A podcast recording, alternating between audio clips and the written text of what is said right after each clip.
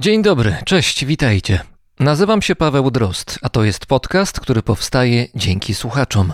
Więcej informacji znajdziecie na patronite.pl. Ten odcinek jest odcinkiem niestandardowym. To brzmienie świata. Świata, w którym dźwięk ma szczególne znaczenie. Przed wami dwie opowieści, dwa miejsca i dwoje ludzi. Do słuchania tego odcinka przydadzą się słuchawki lub nieprzypadkowy sprzęt audio.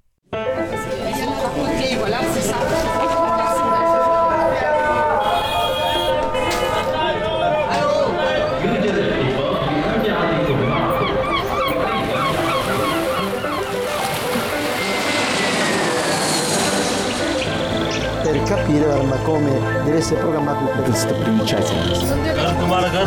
Non si sa che cosa fa il latte e che cosa fa. Brzmienie świata z lotu Drozda. Ciebie zapraszam do pierwszego punktu odniesienia. A. Ja stoję gdzieś w środku, czyli Ja cię gdzieś na lewo, słyszę. gdzieś na prawo. Słyszę cię. O, tutaj jesteś. Dokładnie. I teraz w jedną, w drugą stronę. Dobra. Jakaś ściana po prawej. Koniec ściany. Okej, coś chyba lekko nogą uderzyłem, ale to jest... Okej, coś miękkiego. Polecam ustać twarzą do danego przedmiotu i dalej robić kroczek na bok, kroczek na bok. Aha. I w ten sposób nie zgubisz punktów orientacyjnych. Kroczek na bok, kroczek na bok. Okej, okay. Oj. Dobra. Leć wzdłuż punktów odniesienia. Mhm. Znowu wylądowałeś w środku i już lądujesz w randomowym miejscu. Aha. O, A. osoby widzące są przyzwyczajone do poruszania się na przełaj, bo mają punkty orientacyjne na oko. Tu zawsze na start najtrudniej jest zbudować sobie w głowie schemat ciągłego poruszania się wzdłuż punktów orientacyjnych, bo on jest nietypowy dla osoby widzącej. Czyli trzeba przestawić się trochę w umyśle na to, jak mam nawigować przestrzeni. Dokładnie. I już wylądowałeś znowu w środku. I A, w środku nie jestem. wiesz, gdzie jesteś. Yy, tak, nie wiem kompletnie, gdzie jestem. Tak, to jest... To gdzie pukam. Aha, Lepiej idę, wrócić idę, do idę, miejsca, idę, w którym skończyłeś. Idę, idę, dobra. O, tutaj, dobra. I teraz... Wzdłuż ściany mówisz. Dokładnie. Dobra.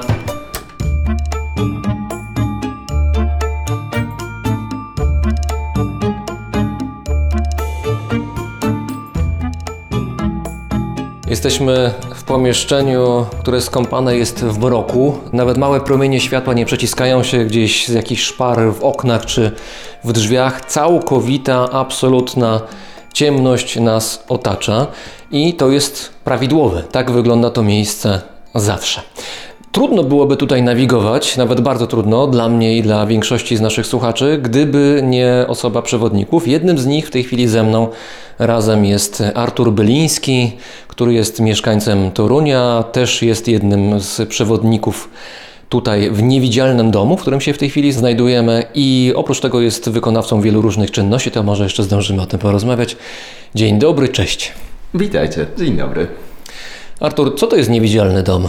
Tu możesz przekonać się na własnej skórze, jak to jest, gdy funkcjonujesz w sytuacji, gdy nie możesz się rozejrzeć dookoła. W tym miejscu można pokazać ludziom elementy empatii, jakie mają w sobie. O których często nawet nie wiedzą.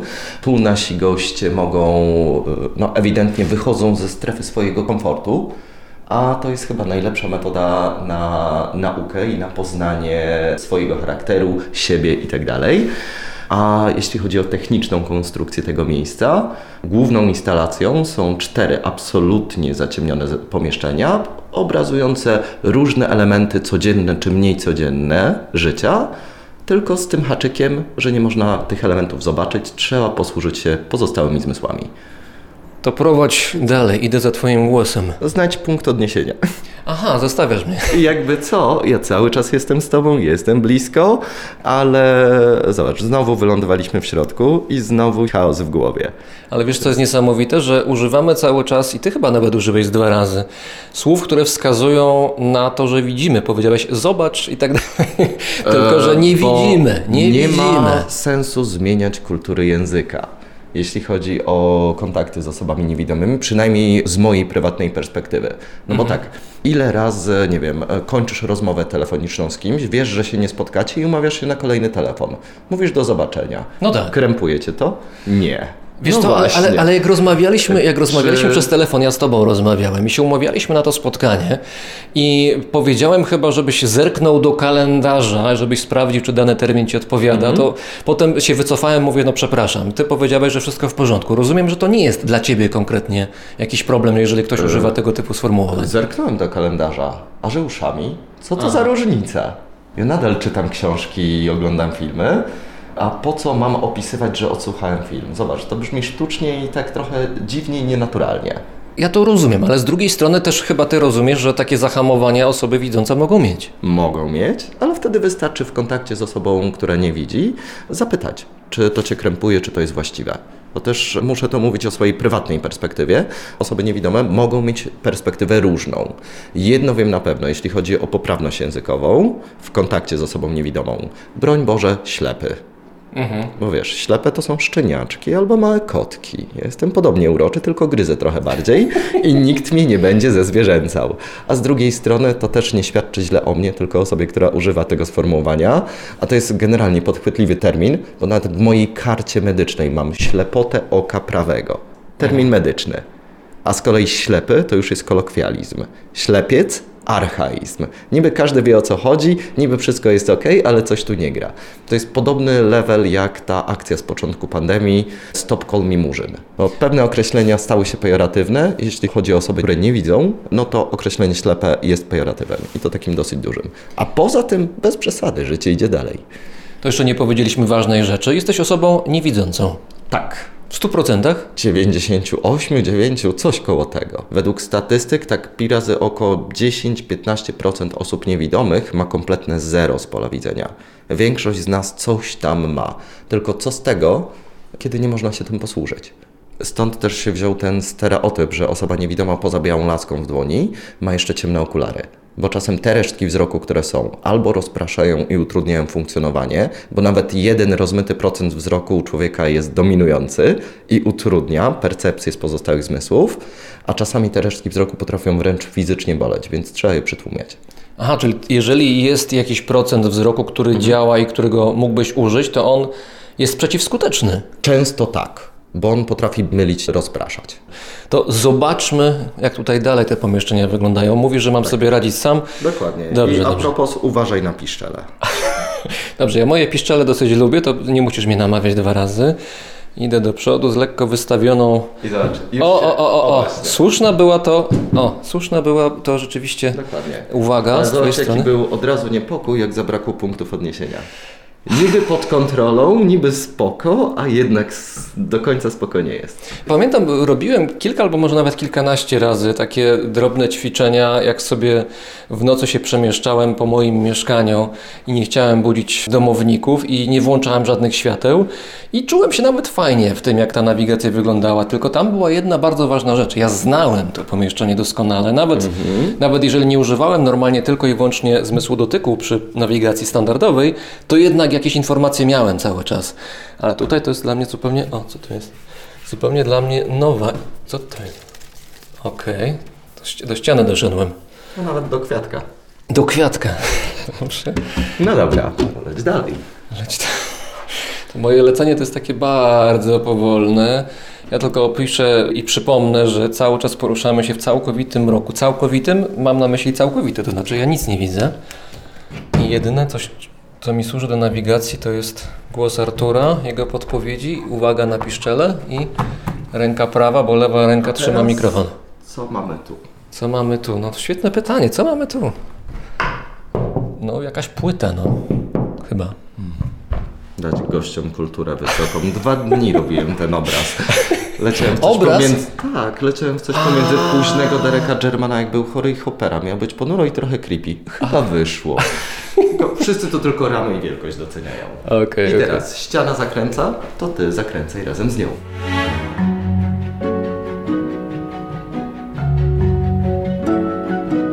To jest niesamowite. Ja jestem prowadzony teraz. Trzymam Artura za ramię, on mnie prowadzi. Przyznam, że to nie jest takie komfortowe iść, jak nie, wiedzę, nie wiem gdzie idę. jeden haczek. Jeden haczek. Jeden metr za drzwiami będzie jeden stopień w dół. Dobra.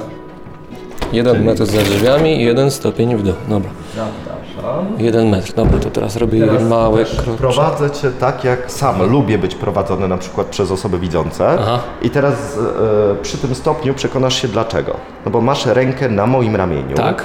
I zbliżamy się do krawędzi stopnia. Tak. Z racji tego, że ma, masz rękę na moim ramieniu, jesteś jeden krok za mną. I gdy ja schodzę ze stopnia. A, ty się obniżasz, Już okej. oceniłeś, gdzie to ramię się Okej, obniżyło okej, i o jaką wysokość. To słuszna uwaga bardzo, tak, okej. Bo poczułem od razu, że się obniżasz nagle. No i teraz Dobra. jesteśmy na chodniku, będzie Dobra. gdzieś ulica, dwa przedmioty w środku, reszta rzeczy jest przy ścianach.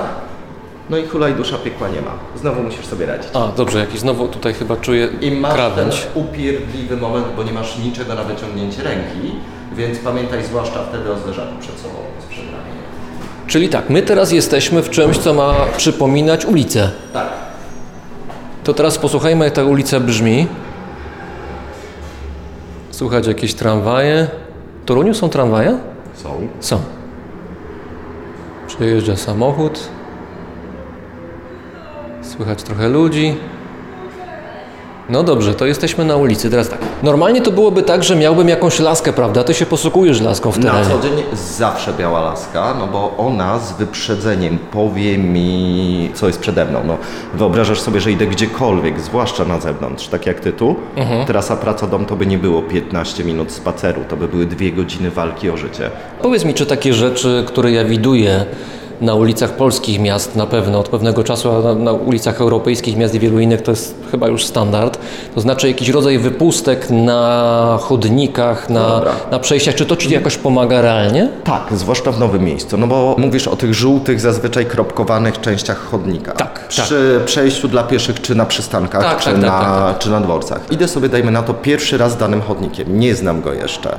Przy przejściu dla pieszych mogę wyjść z założenia, że jest obniżenie krawężnika, tylko przy wjazdach na posesję też. Jak jestem pierwszy raz w danym miejscu, nie zawsze z ruchu ulicznego da się wyłapać, co jest czym. Więc kropki są bardzo pomocne. Ostatnio nawet się widuje na zwykłych chodnikach prowadnicy na białą laskę. Te paski, które A, to jest można. prowadnica. Tak. Te paski, które są na halach dworcowych w metrze, to jest dla mnie. Wtykam w tą białą laskę i nie muszę się spinać, czy idę na 12, czyli idealnie na wprost, czy na przykład 12.15 i ciutkę po skosie. Już wiesz z doświadczenia, że najłatwiej się poruszać wzdłuż punktów orientacyjnych. I wyobraź sobie, nie wiem, dworzec w Katowicach PKP. Ja tam idę przy ścianach. Prowadnica daje mi szybki komfort, pod warunkiem, że mi ludzie z tego schodzą. Okej, okej. Więc ułatwienie jasne. Jak tego ułatwienia nie ma albo jest nielogiczne, to i tak sobie poradzę. Zresztą też jeśli chodzi o dodatki w infrastrukturze, które się zaczęły pojawiać, nawet nie mam zamiaru czekać, aż cała infrastruktura w danym mieście będzie dostosowana pod moje potrzeby, no bo jakbym miał na to czekać, to moje pra, pra, pra, pra silnia wnuki by nie doczekały, a nawet dzieci nie planuję. Więc w tym momencie korzystam z tego, co jest dostępne. Nawet jak idę rano do pracy, to się trzymam ręcztoka. Naturalna prowadnica na białą laskę. Wtykam ją w rynsztok i mnie prowadzi centralnie na wprost. A teraz jak przejść prosto i bezpiecznie przez ulicę, której nie widać?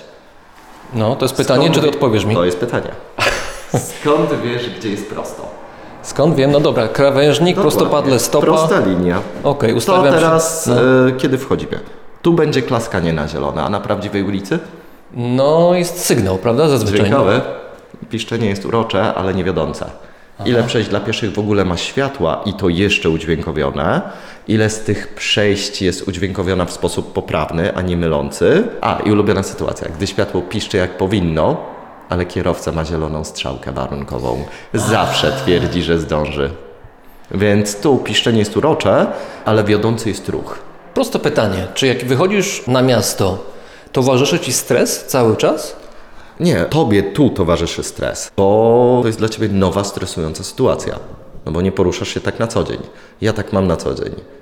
Więc stres nie, bardzo rzadko. I raczej nie związany z tym, że muszę się przemieścić. Więcej stresu jest jak tak, jak na przykład mam dzień, gdzie mnie znosi na lewo.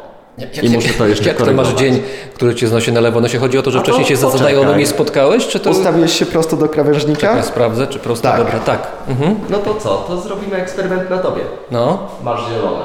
mam zielony. Na przełaj. Idę, Z idę, drugiej idę. strony nie ma chodnika, będzie ściana. Idę, ręka z przodu, idę. A, to się kończy się światło. I tak były długie światła. Ja jestem na środku, czy nie jestem na środku? Sprawdzam. Tu jestem. I zawiało cię na około 50 cm na prawo. Skręciłem, tak? I teraz powody z tych głównych oczywiście, bo jest kilka, e, ale nie będę tu cytował całych badań naukowych na ten temat, ale pierwszy powód, dla którego mogło Cię zawiać. Nie jesteśmy tylko lewo lub praworęczni, jesteśmy jeszcze do tego lewo lub prawonożni. Tylko kto widzi, koryguje to, że chodzi koślawo tak odruchowo, że zazwyczaj nawet o tym nie wie. Zazwyczaj o nożności przeciętny człowiek wie, jak robi cokolwiek z rytmem. Skacze w dal, idzie na kręgle, albo jak zaczyna naukę jazdy na snowboardzie. I haczyk, bo w życiu zawsze jest jakiś. Wystarczy, że gdy idziemy gdzieś po ciemku i przekręcimy głowę lewo-prawo, cała sylwetka nam poleci. Czyli obstawiam, że skręciłeś na prawo przede wszystkim dlatego, że klaskanie ode mnie miałeś po prawej. Tak, bo nie nastawiałem ucho. dokładnie za Mhm. plecami Okej. i to cię mogło trochę odwrócić. A u mnie wystarczy, że nie wiem, e, pies mi na, zaszczeka obok nogi, jak idę gdzieś chodnikiem. No i co? Instynkt, odsuwam się, odwracam i jestem gotowy na źródło zagrożenia, bo nie wiem, czy właściciel tego psa utrzyma. I już mi się zmienia orientacja. E, I już mi się zmieniają punkty orientacyjne, znowu muszę się orientować, bo znowu się coś zmienia. Czy po prostu czasem, jak jestem styrany, nie jest wcale tak łatwo utrzymać prostą linię. I to jest absolutnie naturalne, że jej się nie utrzymuje. Okej, to są drzwi, to czuję. I tu jestem ja i zaraz będzie moje ramię. O, i wzdłuż dłoni, wzdłuż dłoni, wzdłuż dłoni. Zrobiłem barierkę z niej. A wiesz co? Jest jedna rzecz. Teraz jak e, pomagam sobie dotykając Twojej dłoni, wcześniej Mhm. się łapałem ramienia, to jest dla mnie zupełnie naturalne. Jak to w ogóle odczuwasz prywatnie, jeżeli na przykład potrzebujesz jakiegoś wsparcia kogoś, nie wiem, na ulicy gdzieś i ktoś Cię Mhm. prowadzi właśnie za ramię, to jest obca osoba dla Ciebie, ale jednocześnie wchodzisz w kontakt fizyczny. Tak, ale on jest na odległość. No dobrze, ale wiesz, z mojej perspektywy, jak ja chodzę sobie po ulicy, no to jednakowoż nie kładę nikomu ręki ani na ramieniu, ani na ręce. No ten fizyczny kontakt właściwie nie istnieje, a tutaj on musi być. Więc moje pytanie brzmi, czy, czy nie wiem, tego trzeba się jakoś nauczyć, czy to jest naturalne? Tak, Trzeba, trzeba się tego nauczyć. Po dziś dzień znajomi się ze mnie śmieją z mojego motta życiowego w momencie, kiedy zacząłem porządnie tracić wzrok. I przeszedłem z perspektywy osoby słabowidzącej do perspektywy osoby niewidomej. Od tego momentu zaczęło się ja siama. Ja zawsze siama. Na zasadzie pomóc ci nie, a nieważne, że spowolnię całą grupę, ja sam się przedostanę. Zosia Samosie trochę. Dokładnie, bo generalnie utrata wzroku napędza trochę demonów do głowy, bo trzeba przeorganizować całe życie. Od kiedy nie widzisz? Choroba tak na ostro się zaczęła w 2010 roku. Pierwszą białą laskę w życiu kupiłem w 2012, a ani razu nie wyszedłem z domu bez białej laski. Dopiero tak z 4,5-5 lat, czyli od tego momentu, od tych 4,5-5 lat znajduję siebie osobą niewidomą. I ta transformacja, ja wiem, że ona nie mogła być prosta, nigdy takie sytuacje nie są proste, ale... Nie jest, ale czy, nie czy, była czy, i jeszcze nie będzie prosta. A, czyli on, ten proces trwa. To cały czas trwa. O, trzeba przeorganizować całe swoje życie i jeszcze odnaleźć się. Co jest na początku trudne? Kompletnie wszystko. Tylko wiesz, jesteśmy ludźmi. Nie da się mieć większych problemów z jedną, drugą, czterotysięczną rzeczą dnia codziennego, jak coś zrobić bez patrzenia, jak się to coś zrobić próbuje. Bo prędzej czy później metoda się znajdzie, jak się znajdzie, odhaczone, nie problem i wiesz, im dalej w las, tym więcej drzew. Skoro o lesie mowa, to właśnie chyba słyszałem jakieś ptaki, nie wiem, coś po, Tak, a to co buczało to bóbr. Podobno, ale chyba jakiś scherowany. E, więc generalnie e, proste porównanie. O, nauka prawa jazdy. Przypomnij sobie pierwszy wyjazd z placu na miasto na kursie i porównaj z tym, jak prowadzisz auto teraz. Ten sam proces trwa teraz tu, na przykład. A, i tak jak autem wszędzie nie wiedziesz, tak samo z brakiem wzroku wszystkiego się zrobić nie da. Trzeba po prostu wziąć to na klatę i iść dalej. A akceptacja tego, żeby wziąć na klatę i się przekonać, że są rzeczy, których nie możesz, to jest też proces, który trwa, czy jednak sobie już jakoś z nim To poradziłeś? bardzo długo trwa. Ja mam łatwiej, z racji tego, że mam dosyć podły charakter. E, poziom cynizmu e, ułatwia. Nigdy w życiu nie zadałem sobie pytania na przykład, dlaczego ja? A dlaczego nie? Pierwsza reakcja w mojej głowie, jak się dowiedziałem od okulisty, że z oczami nie będzie lepiej, tylko będzie gorzej i to w miarę szybko, to było tylko o kurczaczek, co z tym fantem teraz zrobić? I to jest bardzo fajny punkt wyjścia. Wiesz, ale tu mówisz o pewnej logice, ale ludzie w sytuacjach takich, no jakoś skrajnych, może nie ostatecznych, ale takich, które zmieniają radykalnie życie, no nie zachowują się logicznie i to jest naturalne też. Tak, też jest naturalne. Tylko właśnie no, wysoki poziom cynizmu ułatwia życie. Także drodzy ludzie, bądźmy przynajmniej po części cynikami, to pomaga w życiu. A najprościej myślmy krytycznie. To polecam, bardzo fajne podejście. Wiesz co, słyszałem kukułkę. Tak. To nawiguj mną, proszę. E, musisz iść dalej od mojego głosu i dosłownie za chwilę będziesz miał drewnianą ławkę. Dobrze, dalej, czyli obracam się. Ty jesteś, zakładam, za mną. I idę. O, ała. To jest ta piszczel, wiesz? Ała, ała, ała. Piszczel napotkała ławkę. Dobra, to jest ławka, jest oparcie, czuję. Dobra, siadam sobie na ławce. To co, to siadaj, to ja ukucnę naprzeciwko, co by nie było. Jak kwestie techniczne ułatwiają Ci y, życie w praktyce? No bo teraz wiemy, że są i aplikacje, które robią to, siam to, wam to, one wszystkie przynajmniej w teorii powinny pomagać, tylko no, teoria nie zawsze się z praktyką e, zgrywa. Jak to z Twojej perspektywy jako osoby niewidomej to wygląda? Czy to rzeczywiście te nowe technologie Ci pomagają? O ile korzystam z tego dużo, to staram się być sceptyczny trochę do tego. No bo ostatnio coraz częściej spotykam się ze stwierdzeniem, z którym się zgadzam w 100%, że technologia pozbawiła nas całej masy problemów i przysporzyła jeszcze więcej nowych. I technologia laguje. I zawsze się tnie, zawsze jest problem z dostępem do Wi-Fi, albo jest jakiś error systemowy. I co wtedy? I wtedy mam być bezradny? Nie ma mowy. To znaczy chodzi Ci o to, że technologia może w pewien sposób e, rozleniwiać, przyzwyczajać do łatwości, a kiedy ona zniknie, bo może zniknąć, bo jest technologią tylko, Może wtedy się znajdujesz w sekundy. tak, w poważnych problemach. Dokładnie, więc prosta rzecz. Jestem na zakupach ubraniowych sam, wiem, że koszula dobrze leży, dajmy na to, no bo nie potrzebuję lustra. Zresztą ja się w lustrach nie odbijam, e, ale e, wystarczy, że przejadę ręką po szwach i wiem, czy ubranie dobrze leży. No to teraz co z kolorami? Opcje są trzy. Pierwsza, najprostsza, najczęściej się z tego korzysta. Wychodzę z przymierzalni, pytam kogokolwiek, kogo dostanę pod łapy. Sorry, nie wiem, ten sweter jest zielony, nie niebieski. O to nawet lepiej.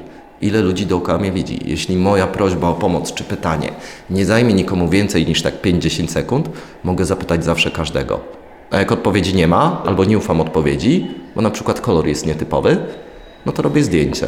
Telefon opowiada. Czerwona koszula w kratę wisi na tle szarej ściany. A to aż, aż do tego stopnia, to znaczy również z kontekstem, nie tylko kolor? Przypomnij sobie, na jakiej zasadzie działają testowe auta autonomiczne. Skoro auto potrafi rozpoznać, co jest na nagraniu wideo, to tym bardziej smartfon potrafi rozpoznać, co jest na zdjęciu. Czyli robisz zdjęcie jakiejś przestrzeni, nie wiem, przed sobą i telefon mówi Ci, co to jest za scena przed Dokładnie. Tobą. I o ile na przykład, nie wiem, 5-6 lat temu ta technologia była dosyć koślawa, jednego z menadżerów e, niewidzialnego domu telefon określił jako flet prosty, a jedną z recepcjonistek wtyczka elektryczna.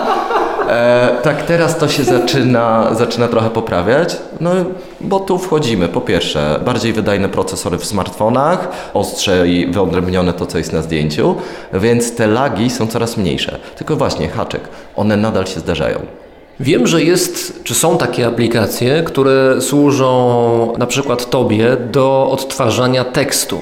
Jakbyś mógł zaprezentować, bo przyznaję, że to zrobiło na mnie wielkie wrażenie. Dobra, Ekran główny.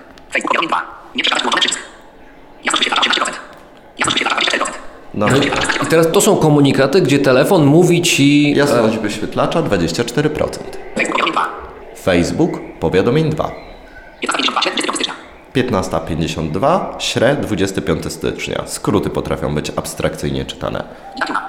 Guitar Tuner, Messenger. Messenger, WhatsApp. WhatsApp, Opera. Opera, YouTube objawnień 216. YouTube, powiadomień 216. Nic z tego nie zrozumiałem. Jak jest to w formie jednego słowa, to jestem w stanie wydobyć sens, ale jeżeli tych, tych słów jest więcej, informacji jest tak dużo, ja nie jestem w stanie tego przetworzyć. Ja tym książki czytam. Książki? Wyobrażasz sobie anatomię bochenka, nie dość, że syntezą mowy, to jeszcze Wolmo. Jezus Maria, aż zabrzmiałem jak kut z Bronxu. To ja tym steruję. Przyzwyczaiłem się do jednego tempa słuchania, narzucam szybsze. I to też nie tak, że od razu zacząłem od tego tempa. Przyzwyczaiłem się do jednego tempa słuchania co miesiąc, co pół roku, 1-2% tempa w górę. A w tej, chwili to, w tej chwili to jakie to jest tempo? To jest maksimum. Jak się do tego w pełni przyzwyczai, to będę musiał poszukać innego silniczka syntezy mowy. Czy doszedłeś do, do granicy szybciej- możliwości? W tym dokładnie syntezatorze mowy tak. Audiobooków jest mało. Znaczy jest stado rekreacyjnych, ale nie widziałem ani jednego, nie wiem, wydania Lancetu, The Atlantic czy zwykłej prasy codziennej w audio. Pobiera się PABa, PDF-a, czystą wersję elektroniczną, no i czytam to tym. I z głowy. Dlaczego mam się spowalniać? Plus nie wyobrażam sobie życia w dzisiejszych czasach bez szybkiego dostępu do informacji. Czyli nie ma właściwie barier dla ciebie. Jeżeli możesz konsumować poprzez telefon, to one są dla ciebie dostępne. Znaczy ja nie wiem, ja nie widzę barier. Przeszkód też nie.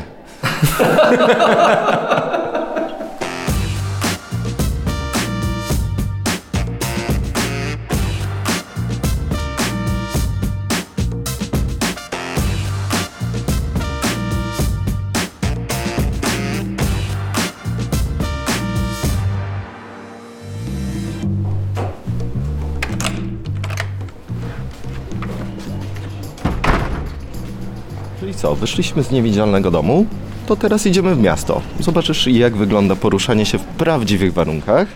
Idziemy na szeroką. I też fajna rzecz, obserwuj bardzo uważnie ludzi na szerokiej, jak reagują na mnie. I ciekawe, ile osób się potknie o białą laskę.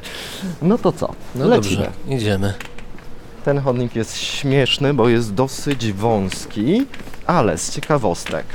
Kocie łby to jest dramat, bo laska potrafi utknąć w każdym. Ale tu jest płaska część chodnika. Idę po lewej stronie Artura. Artur idzie koło mnie bezpośrednio. Przed sobą ma białą laskę, którą sprawdzę teren. I już samo połączenie tych płyt z tymi już się stworzyła z tego prowadnica naturalna. No tak, bo są dwa rodzaje płyt. Jest też bruk. Ludzie. Ja. Teraz powinno być słychać na nagraniu, co się zmieni z dźwiękiem. Ciekawe, czy słuchacze to odgadną.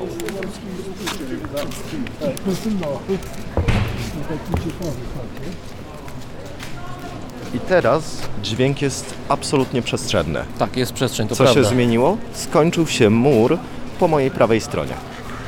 Wszyscy twierdzą, że się trzymam rynsztoka, no to lecimy. No tak, Artur idzie teraz pomiędzy ulicą a chodnikiem. Między nimi jest po prostu rynsztok. Co jakiś czas jest kratka odpływowa, gdzie tam chyba laska może skoczyć, prawda? Może. zaparkować. Niedawno mi tak wskoczyła, jak schodziłem z przejścia dla pieszych. Ale się zdziwiłem. Ja, czy też większość osób, którzy się poruszają za pomocą białej laski, jesteśmy dosyć neurotyczni. Stylu do pracy idzie się tym chodnikiem, bo jak się idzie na południe w stronę Starówki, to ten chodnik jest bardziej wygodny, ale już droga powrotna jest po drugiej stronie ulicy. Bo jak się idzie tym chodnikiem, e, którym się idzie do pracy z powrotem, to się cały czas o coś haczy. Przypomnę jeszcze, że jesteśmy w Toruniu, w centrum Starego Miasta. Poruszamy się razem z Arturem Bylińskim, który jest naszym przewodnikiem. Wyszliśmy z niewidzialnego domu i tutaj prawdziwe problemy się pojawiają. Ja się czuję, przyznaję, że lepiej, bo widzę. Dla Ciebie żadna różnica. Chociaż informacji jest całkiem Tu sporo, prawda? bardziej spięty, Aha, no bo właśnie. to już nie jest sztucznie stworzona instalacja, którą znam na pamięć. A każda ulica jest nietypowa i randomowa. Nawet ta, którą znam. A czy jak pada deszcz albo śnieg i i, nie wiem, inaczej słychać kroki ludzkie, e, czy to Ci jakoś przeszkadza, czy nie ma żadnego znaczenia? Nie tyle sam fakt deszczu czy śniegu, ale jeśli muszę założyć kaptur. A, Jak zakładam kaptur, wtedy jest jakby trochę ciemniej. Z ciekawostek, generalnie cały sezon jesienno-zimowy jest dużo trudniejszy. Gdy wszystko jest zasypane zaspami na równo albo liśćmi na równo, bardzo ciężko czasem złapać nawet różnicę między chodnikiem a ulicą. nie masz tych punktów orientacyjnych, Dokładnie. krawędzi.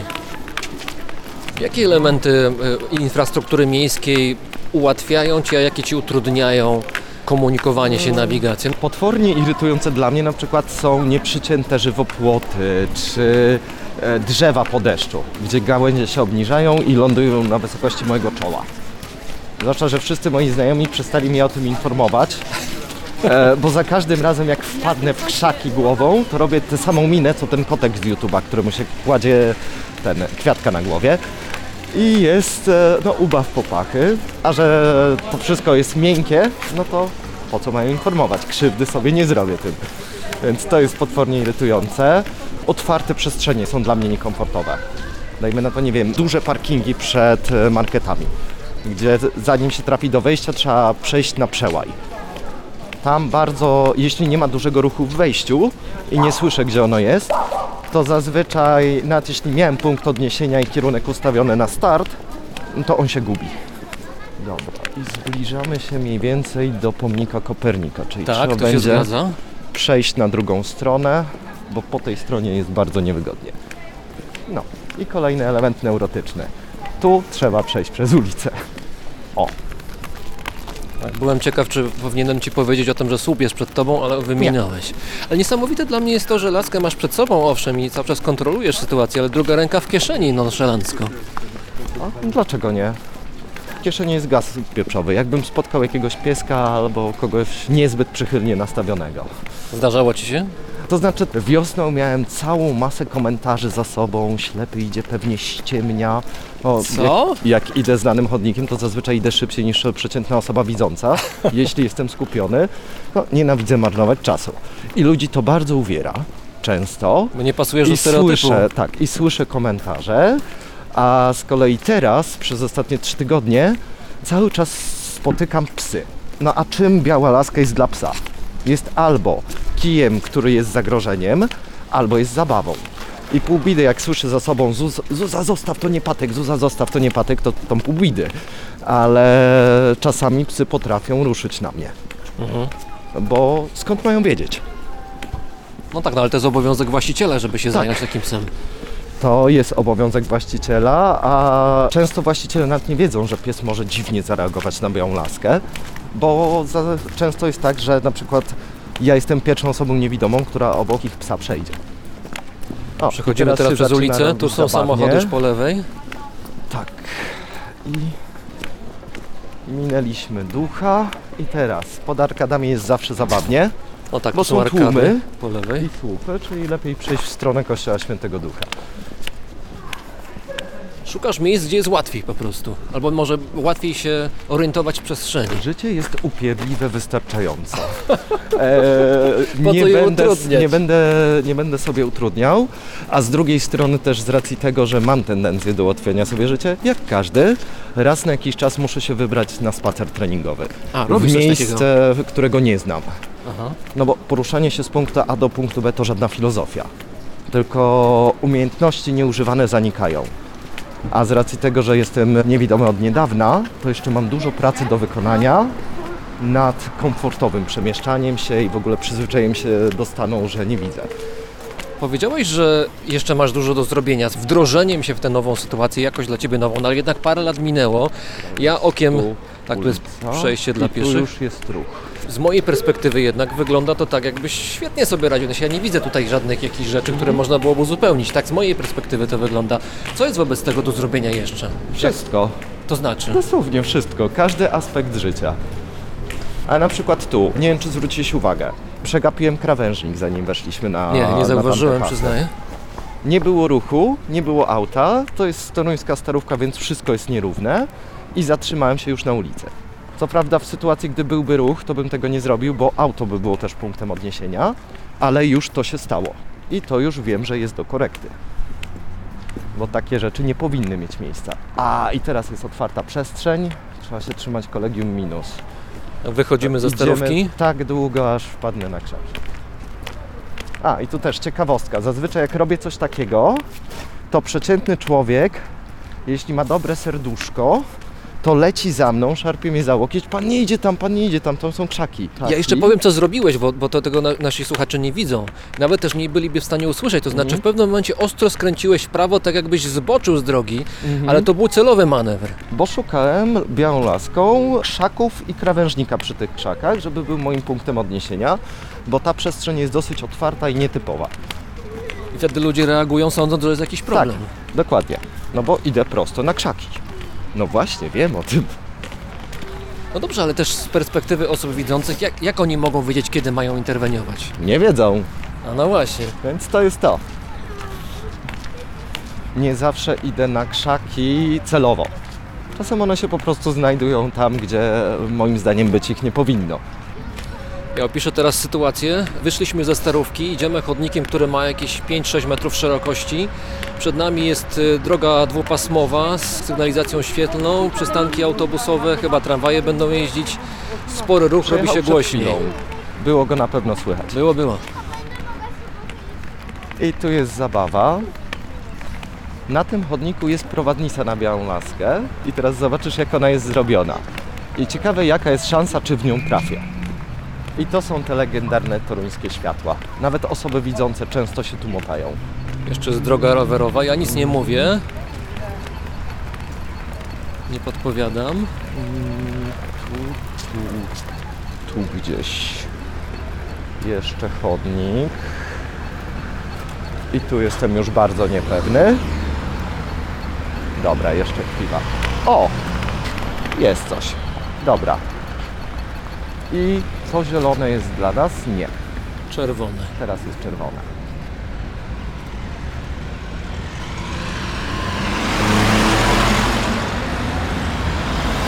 Teraz z ciekawostek te światła się będą zapalać w bardzo różnym tempie. Pomimo tego, że je znam, mam z nimi mały problem. E, Jak jestem pierwszy raz przy tego typu skrzyżowaniu, to naprawdę czasem ciężko się połapać, które światło jest do mnie, które nie.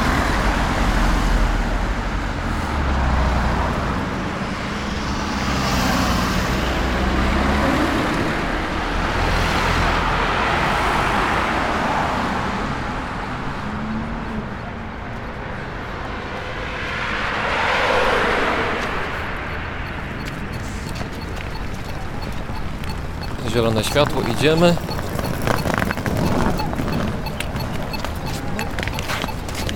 Przepraszam. Przepraszam, ja przepraszam, nie nie stało. Nastąpiło zderzenie. Często się zdarza? Tak. I to chyba nie ma sensu. A, i zobacz, a tamte jeszcze są. Tak, jest zielone jeszcze. Czyli tu jeszcze można przejść, pomimo tego, że to już się skończyło. Tak, bo to przejście było dwuetapowe, właściwie trzyetapowe. Tak. I już się robi zabawa. I teraz tak, idziemy w plener do natury, czy na przykład 15 minut na spacer i na kawę? Na spacer i na kawę. I znowu, jesteśmy teraz na placu Rapackiego, otwarta przestrzeń i już się gubią punkty odniesienia. Próbuję trafić w alejkę, która prowadzi pod górkę. Wchodzimy do Kompletnie parku. na czuja. Wchodzimy do parku, rzeczywiście wejście do parku duże, ptaki słychać. Ja nic nie mówię.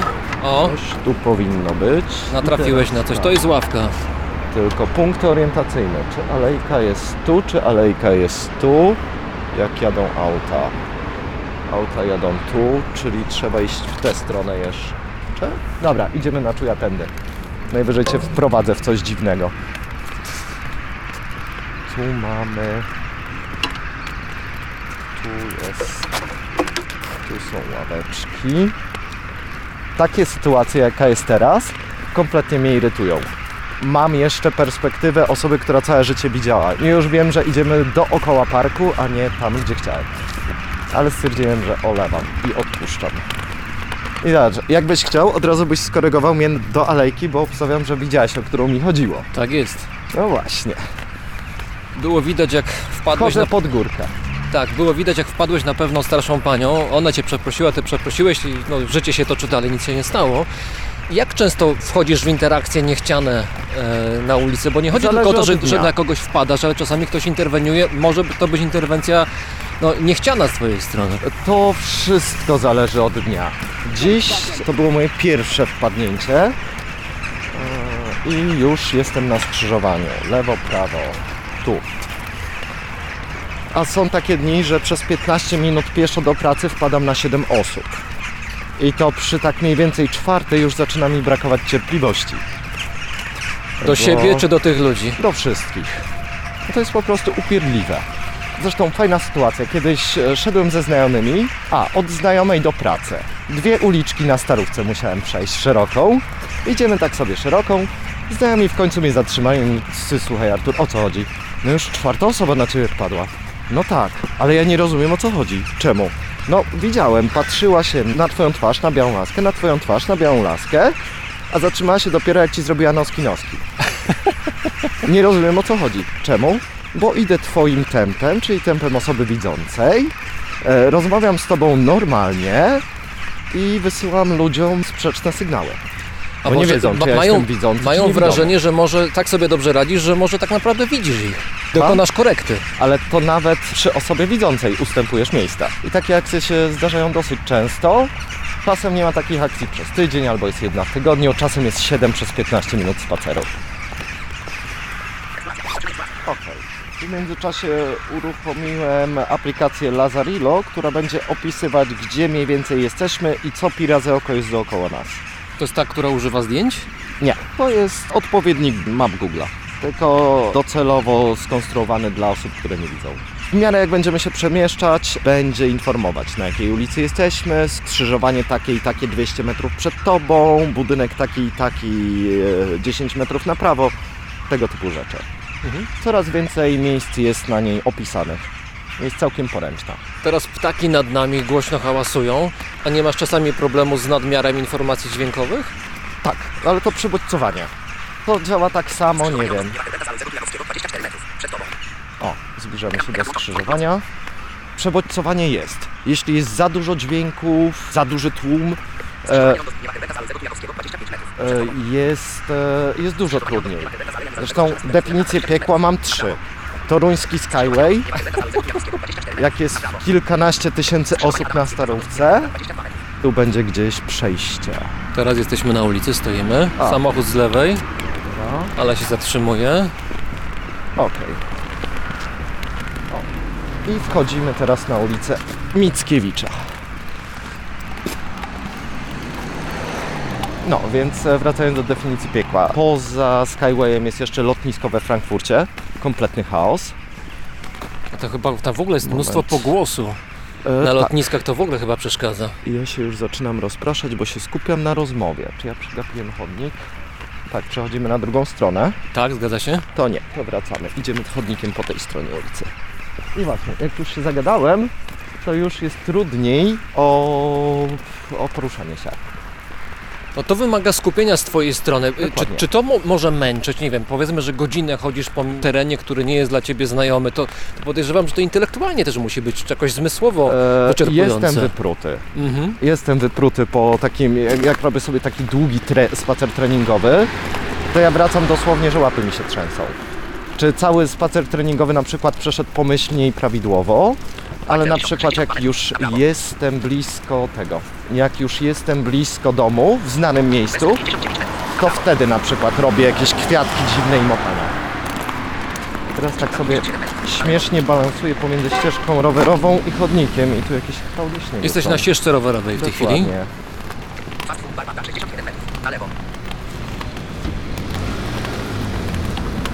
No więc e, tak, to męczę. Dziś jestem jak, jak na razie, jeszcze jestem w miarę wypoczęty, jest ok, mogę iść i z Tobą gadać, ale często na przykład jak idziemy gdzieś grupą ze znajomymi, oni idą z przodu, gadają między sobą, ja, się, ja idę sobie grzecznie za nimi, nie biorę udziału w rozmowie, po prostu słucham ich głosów i skupiam się na tym, co robię.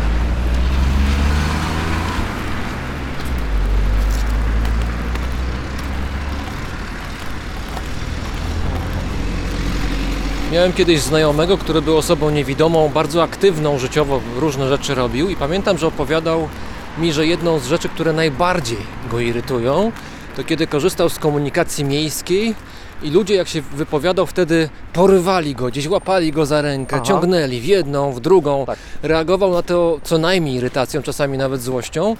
Głównie mówiąc o tym, że, że nikt nie pytał go, czy chce pomocy, Mhm. jakiej pomocy chce, dokąd chce jechać, tylko było takie przypuszczenie, że okej, złapie tego kogoś, będzie lepiej. A niedawno jakoś czytałem jakąś informację na Instagramie, ktoś opisywał, to była osoba niewidoma właśnie, gdzie szedł, szła, bo to była kobieta, Mhm. ulicą i ktoś w ramach pomocy, o którą ta osoba poprosiła, złapał tę osobę za laskę i zaczęła... Była, ta osoba była ciągnięta za laskę i doszło, do, doszło do, do małego zderzenia. W tym momencie mam ochotę używać gazu pieprzowego. I to nie jest żart. Broń Boże, nikt nigdy nie łapie mnie za laskę. To jest trochę tak, jakby położyć Ci palec na gałce ocznej przy otwartej powiece. To sama reakcja psychiczna przynajmniej. I teraz się zmotałem ze ścieżką rowerową i z chodnikiem. Nie, jest chodnik, dobra. Uważaj, Tylko uważaj. tu jest coś gęsto. Tak, tu mur był przed nami, ale minąłeś. Dobra. Generalnie za laskę nigdy. No bo laska przekazuje mi informacje o tym, co mam bezpośrednio przed sobą. Jeśli chodzi o wpychanie do tramwaju, to jest permanentne.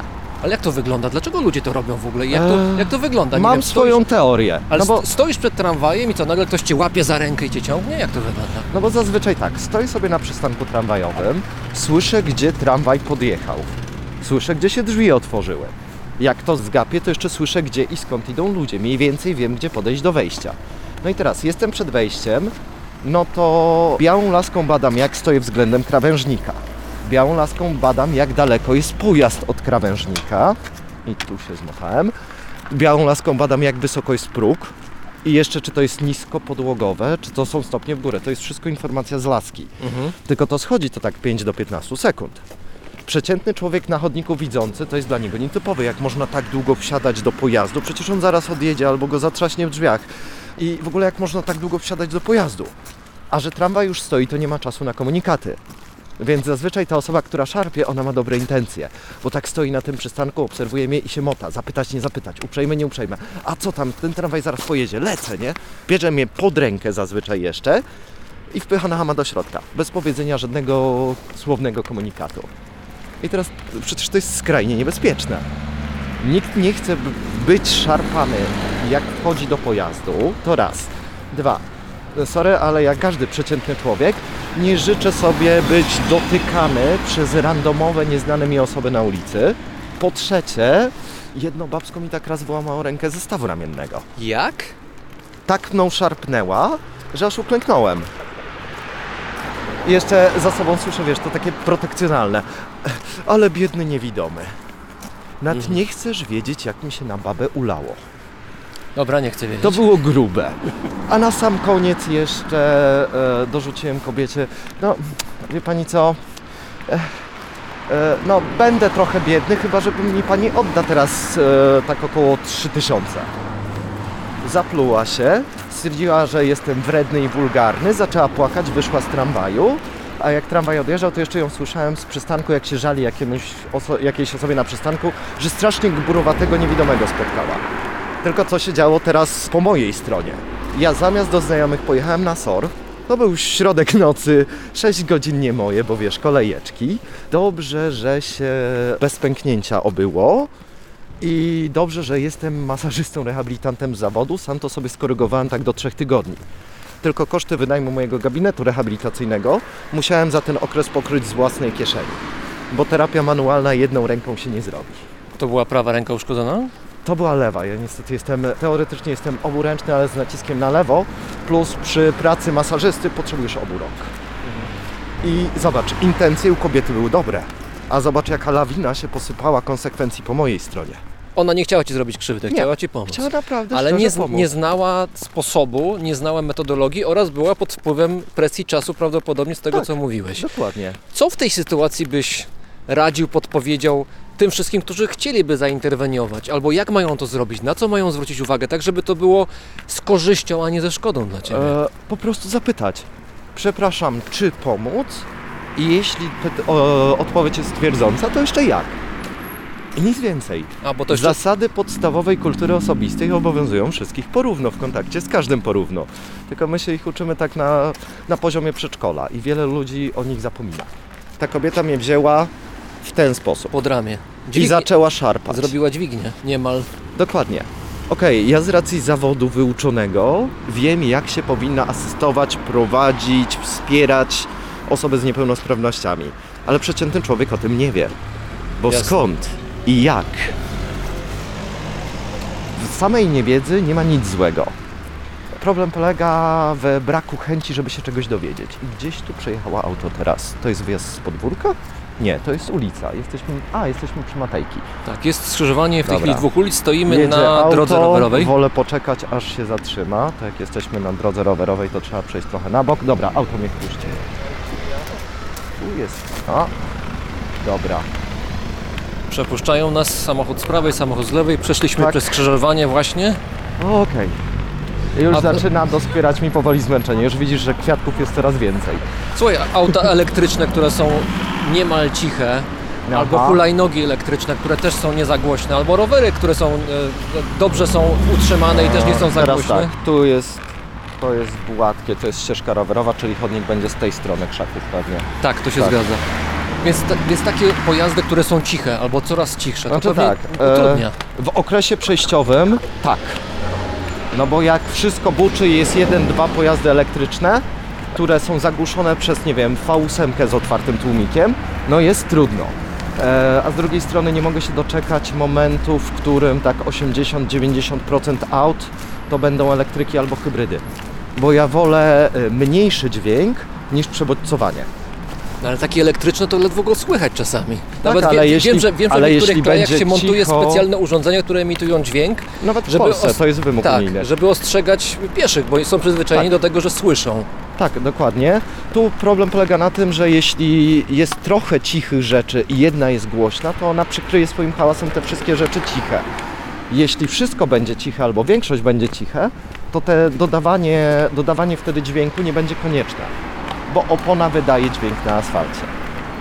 Tylko jak go można wyłapać, jak to auto, które teraz przejechało, jakie było głośne, a było po prostu zwykłą standardową osobówką, sądząc po dźwięku. Więc taka osobówka zakryje swoim dźwiękiem 16 aut elektrycznych. Jak większość będzie elektryczna, to już będzie z głowy.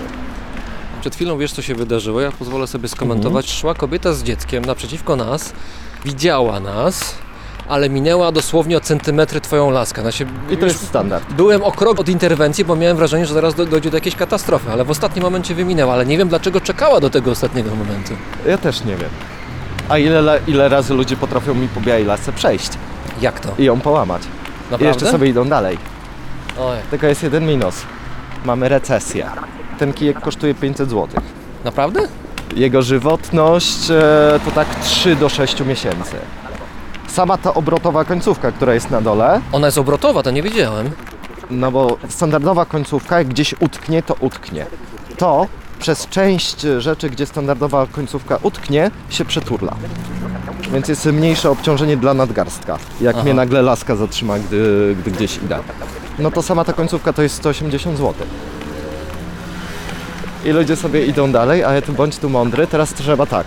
Pierwsza rzecz, jak ktoś mi to połamie, jestem bez białej laski, czyli nie mam informacji dla mnie o tym, co mam przed sobą, nie mam informacji dla innych uczestników ruchu drogowego, że nie widzę. Poruszanie się w tym momencie to jest jazda bez trzymanki i to się robi naprawdę niebezpieczne. A, i jeszcze muszę pokrywać koszty z własnej kieszeni. Mówisz, że to się regularnie zdarza? Tak. Zresztą no, no zobacz, jakby tej kobiecie z dzieckiem. To dziecko na przykład się potknęło w momencie, w którym ona zaczęła Mhm. skręcać. To by już nie skręciła, To bo czekała prawda. na ostatnią chwilę. No tak.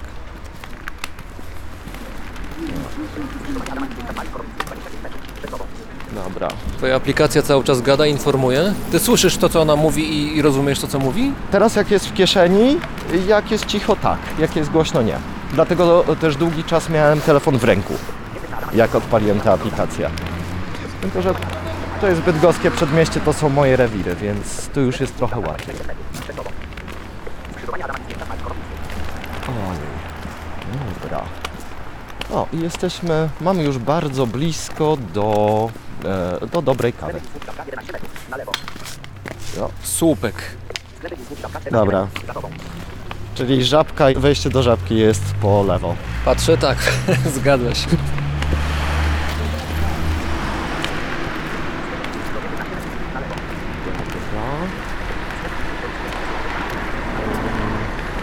Samochód nas przepuszcza, przechodzimy przez skrzyżowanie kolejne.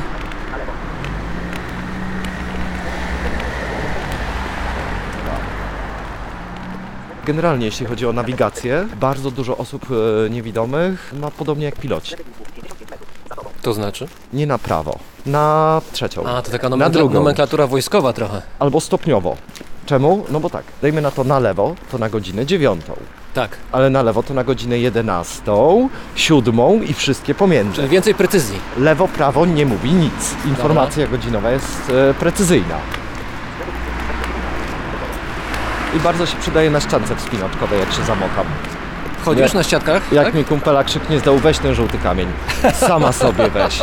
Na lewo. Które lewo? No i się zaczyna. Gdzie ty masz oś obrotu w ramieniu? Tu lewa ręka, 10.45. Jak się nie pomyli, to to jest precyzyjny gest dla mnie do wykonania. Aha. I... O, hej! Cześć! Hej, hej. No teraz idziemy do Czarnego na kawę. Odezwę się. Jak mi się skończy maraton koncertowy i tak dalej, to tak jakoś w lutym. Pa, pa. To buziaki. Cześć, hej. miłego podcastu. Dziękujemy.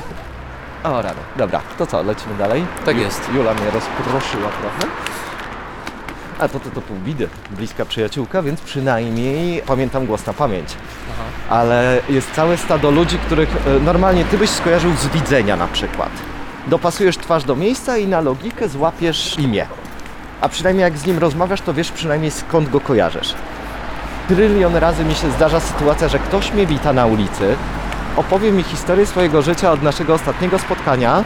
Często ostatnie spotkanie było dwa lata temu.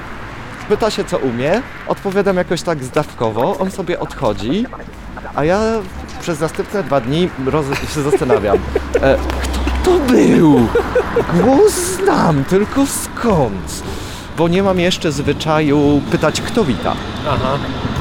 bo jeszcze mi jest trochę głupio. A z drugiej strony, jak nie zapytam, to potrafi być jeszcze głupiej. Raz przegadałem godzinę ze znajomym, a później się okazało, że to nie jest ten znajomy, którego miałem na myśli. Dobra, zbliżamy się do ulicy Sienkiewicza.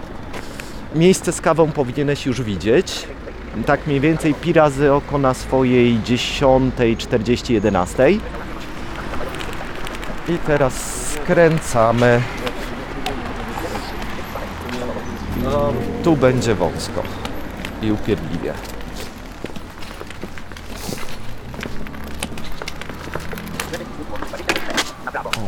Właśnie.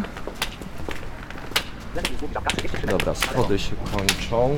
To zaraz będzie. A tu jest jakiś pub Dokładnie. chyba, tak? Jest. To co, piwo, kawa, herbata? To kawa może. To wchodzimy.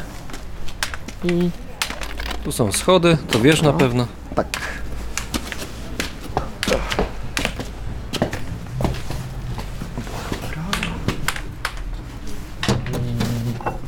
Oknem nie wchodzimy, lepiej drzwiami.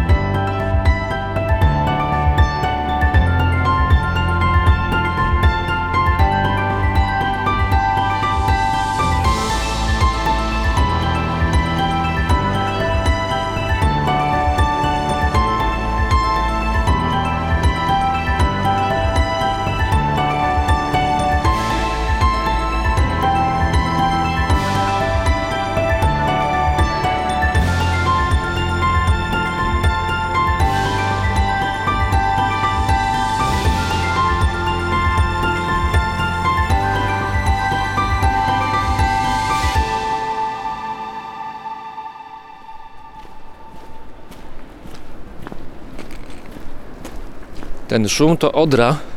Jak szumi troszeczkę, tu jest jakiś jaz albo nie wiem, jakieś coś, co powoduje, że woda spada z pewnej wysokości i wydaje taki właśnie oto dźwięk. A my idziemy sobie teraz w parku, ale ten park, ja nie wiem, czy on jest parkiem, ale na pewno jesteśmy na wyspie, zgadza się? Wyspa Bolko, tak jest. Wyspa Bolko. Jest między innymi opolskie zoo i, i właśnie tak jak było słychać przed chwilą, różne hulajnogi, rolki, rowery, zwłaszcza latem. Hulajnoga elektryczna nas minęła z dużą prędkością. Człowiek miał kask, także prawdopodobnie przeżyje tę przejażdżkę. Bardzo się cieszymy. Pogoda znakomita, co prawda jest chłodno, no się, może nie co prawda, dobrze, że jest chłodno, bo jak jest chłodno, to jest przyjemnie, przynajmniej ja tak uważam. Natomiast to, co jest istotne i jest zaletą tej naszej małej wycieczki dzisiaj, to jest to, że świeci słońce i w związku z tym jest całkiem przyjemnie, biorąc pod uwagę okoliczności przyrody. A razem ze mną jest Alicja Stelmaszczyk, którą postaram się przedstawić prawidłowo. Jeżeli coś powiem źle, niedobrze, nie dopowiem albo przekręcę, to poprawnie. Bardzo Cię proszę. Ja bym Cię przedstawił tak, jako e, współwłaścicielkę, współtwórczynię e, Fundacji Na Kole oraz e, współtwórczynię, współwłaścicielkę takiego miejsca, które w Opolu nazywa się Niewidzialna Przestrzeń. Dobrze? Dobrze. Nic nie dodajemy? Z małą aktualizacją, już niewidzialną przestrzenią zajmuję się tylko ja w pełni, więc już teraz tak y, właścicielka.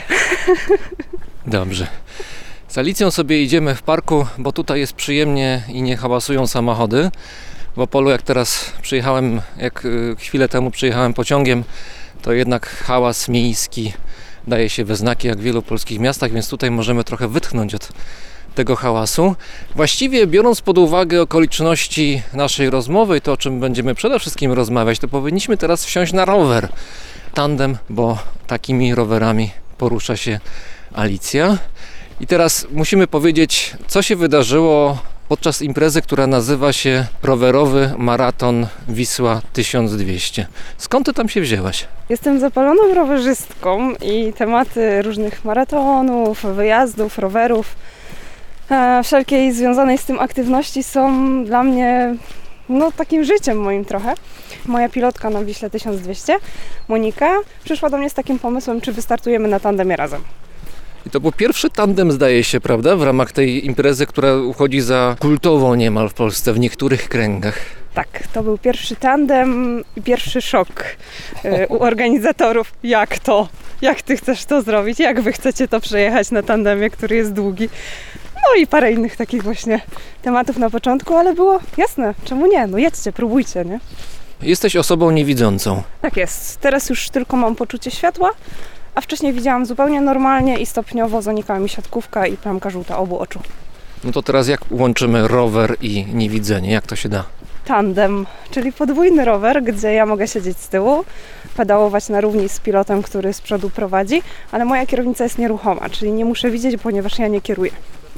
To teraz słowo na temat maratonu rowerowego Wisła 1200, które to impreza już ma nie wiem ile dokładnie lat, ale to już całkiem sporą tradycję. Już są uczestnicy, którzy brali w tym udział nie raz, nie dwa. Są tacy, którzy brali raz i już tak dało im to w kość, że zapamiętali na długo. Na mapie tego typu imprez w stylu ultra to jest impreza, która już osiadła, można powiedzieć, jest rozpoznawalna. O co chodzi w tej imprezie? Chodzi o to, żeby pokonać trasę wzdłuż Wisły, czyli jakieś około 1200 km, w pewnym limicie czasowym. Nie wiem, czy w tej edycji też tak było. W mojej edycji to było 180 godzin. Czyli zaczynam E. jechać i w w ciągu 180 godzin muszę dojechać. Tak, dokładnie. Teraz są różne konfiguracje oczywiście, z której strony się zaczyna. Moja edycja to był start Barania Góra i do ujścia Wisły e, w Gdańsku. Wzdłuż Wisły, ale nie po ulicach i asfaltach, A no właśnie. które się też zdarzają oczywiście w jakimś procencie na całej trasie, ale głównie po wałach, piaskach, kamieniach, mm, trawie, e, polach, no i różnych takich smaczkach, czyli chaszcze, krzaki, typowe dla e, Leszka, który jest organizatorem tereny. To jest chyba kluczowe w tej całej opowieści i w tym wyścigu. No może nie tyle wyścigu, to jest impreza, która jest istotna też dla tych, którzy nie dojechali na pierwszym miejscu. To nie jest tak, że trzeba być koniecznie pierwszym. Już samo dojechanie do mety zdaje się, że jest sporym sukcesem. Opisz, jak to wyglądało, jak wyglądał ten start, to znaczy jak ta trasa biegła, jak ją pamiętasz? Pamiętam ją bardzo taką zróżnicowaną właśnie pod względem terenu zwłaszcza. Tego, że były i podjazdy, i zjazdy, piaski, i gdzieś tam kamienie, i pola, które były zaorane albo, albo i nie. Jakieś łąki trzczewskie na przykład, gdzie były bardzo wysokie trawy, różne chopki. Cały czas gdzieś tam się na rowerze skakało. Bardzo dużo miejsc, w których trzeba było na przykład przenosić rower. Tak Albo zwane. pchać chyba. Tak, tak zwane bobrowisko, na przykład, gdzie były powalone drzewa, więc trzeba było zejść z roweru, bo tandem jest długim rowerem, to jest około 2,5 metra. E, I swoje pewnie waży. I swoje waży. Do tego nam jeszcze doszły sakwy, które też e, trochę ważyły. No i ten rower trzeba było po prostu przenosić przez różne drzewa, jakieś takie miejsca. Czasem w górę e, podprowadzić, bo było zbyt stromo i nie dawałyśmy gdzieś tam rady. Góry pieprzowe, które dla mnie były w ogóle wejściem praktycznie na jakieś skałki, było tak stromo. Co to są góry pieprzowe, tak się nazywają? Tak, to jest miejsce w. A, teraz, żeby nie pomyliłam, chyba Sandomierzu. To nie jest taki szczyt jak, nie wiem, Śnieżka czy inne takie rzeczy, ale jest takie wzniesienie, no takie jakby dość strome, śliskie. Nawet nie wiem z czego to tak naprawdę jest. Trochę skała, trochę jakiś taki piasek, coś. No generalnie trudno tam było podjechać. Myślę, że dużo osób na rowerach pojedynczych tam nawet nie jest w stanie wjechać. A co dopiero na tandemie, gdzie jednak, no niby jest siła dwóch osób, ale waga również, więc no nie jest łatwo. To była dla mnie taka mega duża przygoda, jakieś pola kukurydzy, e, przeróżna pogoda. E, to był lipiec, później druga część to był sierpień, ale to było trochę deszczu, słońca, ogromny upał, zwłaszcza jak były odcinki na przykład jadąc po asfalcie i to słońce się mocno odbija, nie ma drzew, więc to też dawało z siebie znaki.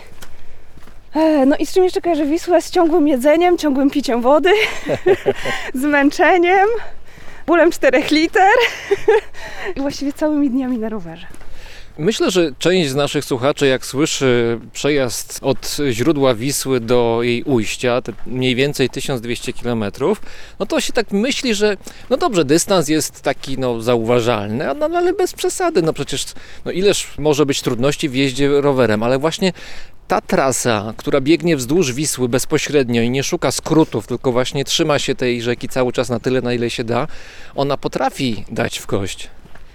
Potrafi. Muszę przyznać, że jest bardzo pięknie i dziko i to ma naprawdę duży urok, ale potrafi dać w kość mm, i tak powalczyć samemu ze sobą. Ze swoimi słabościami, z tym, że bardzo mocno pracuje głowa już później, nie tylko mięśnie. Jedziemy tą swoją psychiką i tym nastawieniem już później, ale to jechanie po tych wałach i zmaganie się z tym wszystkim yy, daje później bardzo dużo satysfakcji, jak już się to przejedzie.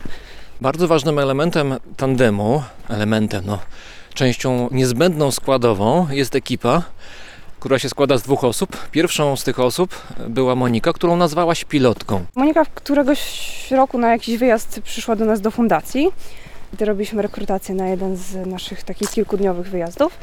I tak poznałam Monikę. Ona zaczęła wtedy jeździć z nami też na tandemie, próbować jako pilot. Później wyszedł ten pomysł z tą Wisłą. Ona jest osobą widzącą. Tak, Monika jest osobą widzącą. Kiedyś wracała chyba z wakacji i właśnie spotkała ekipę, która wracała z Wisły, z ultramaratonu. No i tak od słowa do słowa no, zaszczepili w niej pomysł, żeby spróbować. No ona dołożyła do tego tandem, no i, no i miałyśmy jechać. Co jest ważne, no właśnie pilot, pilotka, to nie jest tylko prowadzenie tandemu, bo to jest bardzo dużo mówienia jeszcze do tej osoby, zwłaszcza jeżeli ona nie widzi z tyłu. Bo oprócz tego, że sygnalizowanie o zakręcaniu, yy, bo też żebyśmy się nie wystraszyli jakiegoś przechyłu nagle, No ale dlaczego? Przecież twoja kierownica, kierownica drugiej osoby, która siedzi na tandemie jest nieruchoma. tak, ale rower się przechyla w całości. Aha. jak jedziemy. I to bardzo mocno się czuje, zwłaszcza jak się nie widzi. Ten element równowagi jest y, bardzo odczuwalny i można się tego wystraszyć, e, gdy dochodzi do przechyłu, zwłaszcza przy jakichś takich większych prędkościach też, gdzie no, potrafimy się rozpędzić, bo to jest jednak podwójna waga i siłą rzeczy z góry idzie nam to bardziej. No i pilot musi dużo mówić, że zakręty, dwa, trzeba się zsynchronizować, żeby y, razem startować, ponieważ pedały są połączone, więc jak osoba z przodu kręci, to te z tyłu też się kręcą i odwrotnie. Więc nauczenie się startowania, a później hamowania, schodzenia z tego roweru jest też bardzo ważne. No i na pilocie też spoczywa to, że informuje mnie przy na przykład zmianie przerzutek, czy o tym, że będzie góra, zacznie się podjazd, więc jakby trzeba bardziej przyłożyć i, i że będzie ta zmiana przerzutki, bo to też jest dźwięk. Chodzi o to też, żeby nie naciskać w tym momencie i nie zerwać łańcuchów. No i też kolejna rzecz przy takim maratonie terenowym, to mówienie o tym, czy mam schylić głowę, czy są gałęzie, czy jak idziemy, prowadzimy rower, czy jest wąsko, czy jest przepaść, że jak dam za bardzo nogę w lewo, to spadnę. Czy w razie czego... przyjemna informacja. Nie dawaj nogi w lewo, bo spadniemy w przepaść. Tak, tak, ale lepsza jest też taka, w razie czego leś na prawo, bo w, w lewo jest dół. No. no, także, ale są bardzo cenne informacje, jak się nie widzi i to w takim terenie. Ale to jest, sytuacja się zmienia przecież bardzo szybko. No zakładam, że rowerem jedziecie po polnej drodze ile? 10-15 km na godzinę, 20 może, jak trasa jest troszkę bardziej No, obita. Jest bardziej tak sprzyjająca. No właśnie, więc sytuacja się zmienia cały czas. Jeżeli jedziecie w miejscu, gdzie jest haszczy więcej, gałęzie wiszą, no to właściwie co chwilę można dostać twarz taką gałęzią, czy pokrzywą po rękach. To nie wiem, czy taki pilot, pilotka jest w stanie tak szybko reagować. Czasem jest tak, że no, nie jest w stanie reagować, ale jak się zaczyna taki teren, no to powiedzmy, że mnie poinformuje głowa w dół i trzymaj. Więc y, trzymaj, dopóki ci nie powiem. No to, no okej, no to ja nie muszę patrzeć, więc mi ta głowa wyprostowana nie jest jakoś bardzo potrzebna. A później już te komendy są właśnie takimi hasłami, typu głowa, czy nie wiem, haszcze z prawej. Nie mówimy absolutnie pełnymi zdaniami, bo to nie byłoby szans na reakcję. No tak, tak, nie ma czasu. Tak jest. Dostałaś kiedyś twarz taką gałęzią podczas jazdy przy paru dziesięciu kilometrach na godzinę? Oczywiście. Na szczęście mam okulary e, i, i kask i gdzieś tam to wszystko mnie chroni, ale dostałam taką gałęzią niestety poniżej okularów, także zostałam spoliczkowana Wiem, że wywrotki były. Na Wiśle. Niezliczona ilość. Ważna rzecz jest taka, że na tym e, maratonie rowerowym Wisła 1200 wywrotki mają wszyscy właściwie z tego co słyszałem. To znaczy mało kto przyjeżdża na metę nie przewracając się ani razu. Tak, bo to taki teren. W naszym przypadku na tandemie chyba było ich trochę więcej niż na singlu. Teren jest tak różny, jedzie się czasem wieczorem, gdzieś się robi ślisko, gdzieś jest po deszczu, no więc o wywrotkę nie trudno. Myślę, że jeżdżąc już na takich ultra, mm, trzeba umieć upadać. Widziałem właśnie jak te upadki wyglądają, bo kilka z nich udało się utrwalić na kamerze. Nie cieszę się z, waszego nieszczęścia, że się przewróciłyście te parę razy co najmniej, ale no można było zobaczyć jak to wygląda. To wydaje się baną, no zatrzymujemy się i po prostu nogę trzeba wystawić i schodzimy z roweru, ale jeżeli właśnie nie ma tej koordynacji, albo jest bardzo nierówny teren, rower waży, wy jesteście zmęczone, bo trzeba pamiętać, cały czas jesteście zmęczone, to nie, nie jedziecie tam jako wypoczęte osoby, które właśnie sprzed telewizora wstały, tylko macie w nogach ileś tam set czasami już kilometrów, no to, to jest problem zejść z roweru na przykład, zatrzymać się. Tak, bo nogi potrafią gdzieś tam być zastane. E, Ja jeszcze osobiście jeżdżę w butach, które się wpina w pedały, w SPD-kach. Takie to są twarde, plastikowe Tak. właściwie buty, prawda? Tak, które wczepiamy w, w pedał, więc trzeba odpowiedni ruch nogi zrobić, żeby je wypiąć. To już z czasem wchodzi oczywiście w krew i to są sekundy, ale jednak czasem przy zmęczeniu na przykład o tym zapominamy i to potrafi nas po prostu przewrócić, gdzie zapomniemy się wypiąć i lecimy razem z rowerem. Czasem jest tak, że mm, przy jakimś takim większym wysiłku, braku tej koncentracji, już takiego skupienia, E, no nie wiem, powiedzmy, ja jestem gdzieś terenowo ułożona inaczej, bo bardziej w dole tym drugim kołem i ja spadam w jakąś taką, powiedzmy, nie wiem, kałużę czy coś, a pilot z przodu stoi na zwykłym podłożu Aha. i dopiero się jakby orientujemy po fakcie. Więc no, my pierwszy dzień w ogóle e, Wisły skończyłyśmy po 24 godzinach ciągłej aktywności i niespania. 24 godziny non-stop? U. Tak. No gdzieś tam nam nie szło. Ten teren na początku był trudny. Dużo przenoszenia. To się wiązało ze stratą czasu. Później były wały nocą, rosa. E, Koleżanka się bała już gdzieś tam e, mocno jechać, więc po prostu szłyśmy bardzo dużo w ten dzień. I noc. Mam propozycję, może sobie tutaj usiądziemy. Aha. Są tutaj ławki po prawej stronie. Nie ma samochodów, co jest korzystne bardzo dla naszej rozmowy. Nawet jakieś ptaszki słyszeć. Słychać. No tak, no mamy luty, czyli ptaki śpiewają. Powiem Ci, co widzę przed sobą. Przed nami idzie sarna. Naprawdę? Tak, równolegle do nas w tej chwili. Ja nie słyszę, bo tu za miękko chyba. No jest trochę za daleko. Idzie po liściach, chociaż może jakby trochę mocniej tupnęło. No właśnie, to jest takie miejsce w Opolu, po prostu w centrum miasta, a jednak mamy. Siedzę drzewem Spoko. schowa, poczekaj się wychylę troszeczkę. O, widzę ją, widzę, widzę, widzę. Ona też mnie widzi.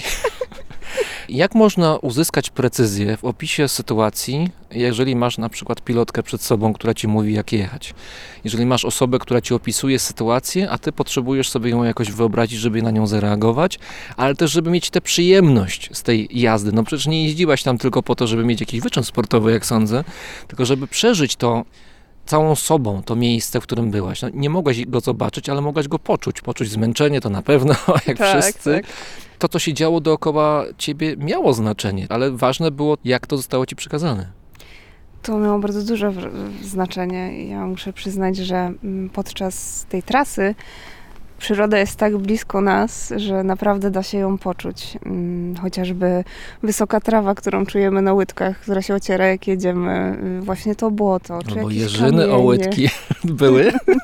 Jeżyny, pokrzywy. A, Niektórzy po Wiśle stwierdzili i pytali, czy ja wróciłam z jakiej wony, bo byłam tak poocierana po prostu na rękach, na nogach, no bo jest gorąco, więc krótkie to są rękawki, krótkie spodenki. E, No i wszystko się obija tak naprawdę na skórze. Pokrzyw było mnóstwo, krzaków również, jakichś takich z kolcami, no ale dzięki temu mogłam to poczuć i to było super. Na filmie, na filmie dokumentalnym, który powstał z tego przejazdu, zaraz o nim jeszcze powiemy, widać czasami, że przejeżdżacie ścieżkami tak wąskimi, że no, człowiek idący by się nie był w stanie przecisnąć przez nie, nie mając z nimi kontaktu, a jeszcze jak się jedzie, no to już ma odpowiednią prędkość i nawet drobna gałązka uderzająca o łydkę, czy kolano, czy twarz, nie daj Boże, Tak. to się czuje. I z jednej strony pilot był dla mnie tarczą ochronną, Ale właśnie. bo brał najpierw wszystko na siebie, ale z drugiej jak z niego zjeżdżało, tak ja czasem dostawałam z podwójną siłą. Ja nawet sama po sobie nie sądziłam, że ból da się tak bardzo zignorować, jak podczas tego ultramaratonu. Ja już nawet tam na filmie ktoś mówi o chaszczach, pokrzywach. Ja mówię, dobra, już ignoruję, już po prostu nie, mój mózg mówi, nie czujesz tego, bo, bo się nie dało inaczej nastawić, e, jak się chciało pojechać dalej. No i właśnie ten piasek, po którym się chodziło, jakieś błoto, zapachy przede wszystkim, które się zmieniały, bo inne są zapachy w mieście, inne e, wśród pól, jeszcze inne Ale przy jakichś zapachy polach opisała? uprawnych. No zakładam, że jak jest nawóz rzucany na pole, to się czuje, ja też czuję, Nie jest przyjemnie. ale inne zapachy. To było lato i po prostu czasem gdzieś coś kwitło, jakieś drzewa, owoce y, leżały, to też było czuć mnóstwo. To się tak strasznie zmieniało, bo tam się jedzie po różnych terenach. Niby jest to blisko Wisły, ale czasem się wjeżdża w miasto, gdzieś tam są, y, nie wiem, cukiernie, jakieś waniliowe zapachy, bo gofry, więc y, no jest tego mnóstwo. A co dla mnie było fascynujące, bardzo często pilot, mm, na początku to była Monika, później Sylwek, nie zwracali na to uwagi. Mówię, wow, jak tu pachnie. Oni, serio? A, teraz czuję, nie? Więc, więc myślę, że wzrok dużo odbiera bodźców pozostałych. Nie zwracamy na nie uwagi. No druga strona, no to też y, deszcz, jakieś wszelkie rzeczy, które można było poczuć na skórze. Ja bardzo lubię Wiatr. zapach deszczu wiosną, jak Tak. spadnie. O, to jest tak, świetny jeszcze zapach. jak po prostu schładza ten cały asfalt i, i wszystko wszędzie, to też jest zupełnie inny. No właśnie deszcz pachnie. W ogóle mnóstwo, już jak jechaliśmy przez pola czy jakieś lasy, owadów, które brzęczą i każdy inaczej. Wieczorami jakieś świerszcze. Niesamowite A wrażenie. to nie przeszkadza czasami, jak człowiek chce zasnąć, bo zmęczony jest, bo się setka kilometrów w nogach, a tutaj jakiś świerszcz daje czadu. Chyba różnie, zależy od tego poziomu zmęczenia. Często jest tak, że nic nie przeszkadza, a czasem właśnie odwrotnie. Ja mam tak, że jak jestem już taka naprawdę zmęczona, jest ileś kilometrów za mną, to ja nie potrafię zasnąć. No jakbym miała zapałki po prostu w oczach i tylko z boku na bok i po prostu to zmęczenie nic mi nie daje. Jechałabym dalej, a wiem, że jednak jestem zmęczona i trzeba odpocząć, tą regenerację zrobić, więc jest różnie. Jesteś aktywną osobą sportowo już od lat kilkunastu, zdaje się, to znaczy kiedy miałaś kilkanaście lat i od samego początku rowery jakoś były na celowniku i nawet wtedy, kiedy straciłaś wzrok, kiedy przestałaś mieć możliwość widzenia, w związku z tym jazda rowerem taka klasyczna, nie tandemowa, nie była możliwa, dalej w te rowery brnęłaś. Wisła 1200, ten występ twój, wasz, podczas tego ultramaratonu, to nie było twoje pierwsze spotkanie z rowerami na dłuższej trasie. Nie, chyba bym się nie porwała na takie pierwsze spotkanie.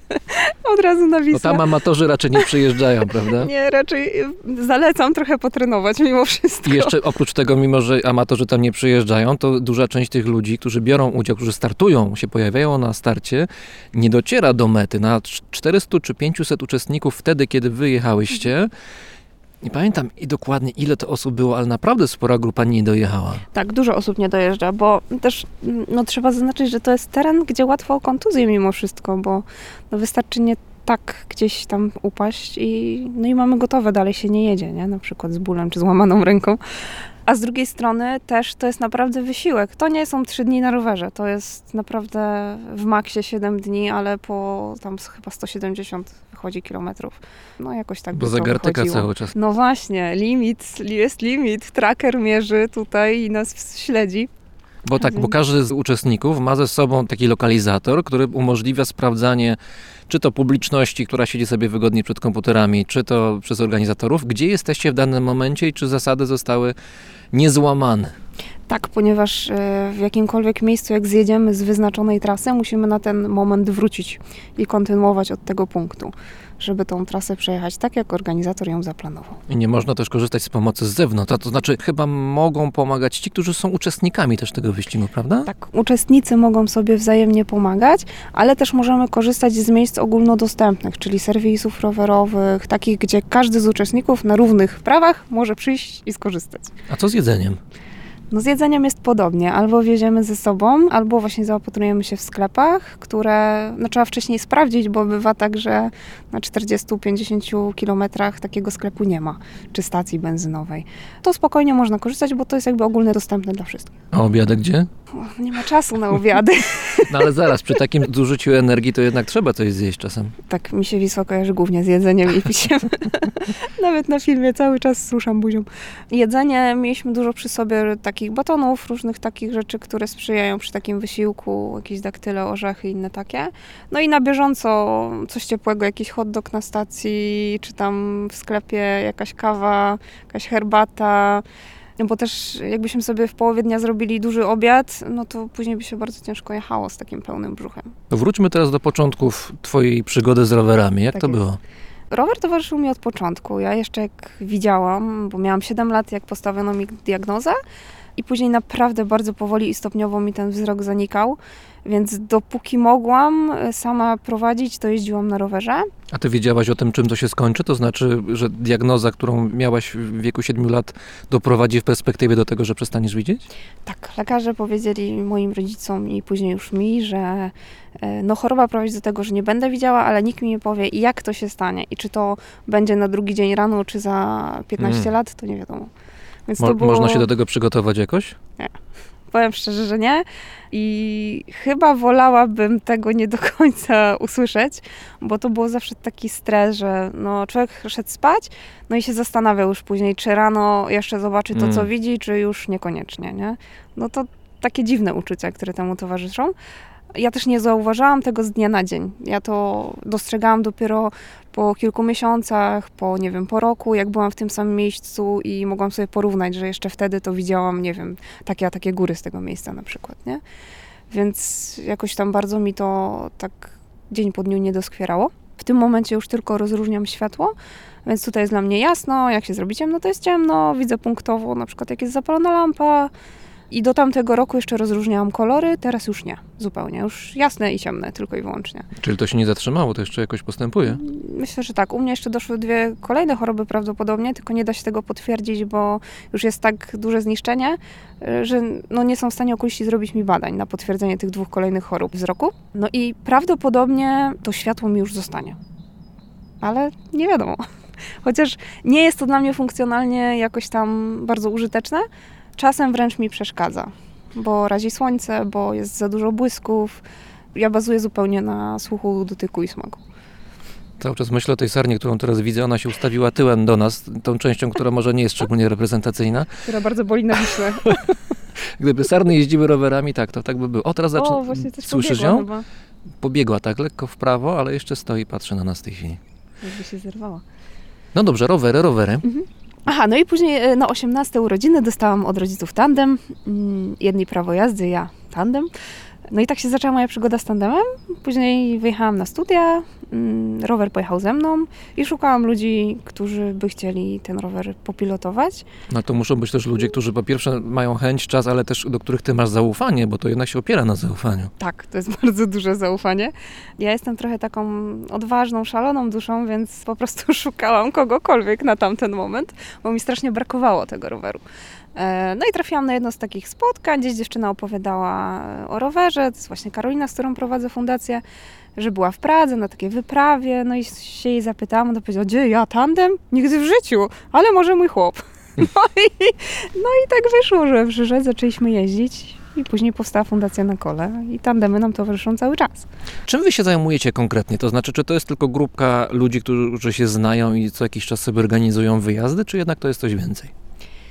E, Zaczynaliśmy od takiego bycia grupą nieformalną i tego, że Karolina właśnie z Łukaszem, z którymi prowadzę fundację, postanowili zrobić zbiórkę na nowy rower dla mnie, ponieważ ten tandem z osiemnastki jednak, e, no, e, Był fajny, sentymentalnie, ale może niekoniecznie sprzętowo i przede wszystkim rozmiarowo. On był nawet na mnie za mały, jak się okazało. Ja się zupełnie na tym nie znałam. Na mnie rower to miał dwa kółka i, Mm. i duży to był na większych kółkach, mały to na mniejszych. A tu się okazuje, że rama, rozmiar, ojej, strasznie dużo rzeczy. E, No i zrobili taką zbiórkę, na ten rower mi nazbierali. Później w ramach podziękowania kiedyś powiedzieliśmy, że pojedziemy dookoła Polszczyzny.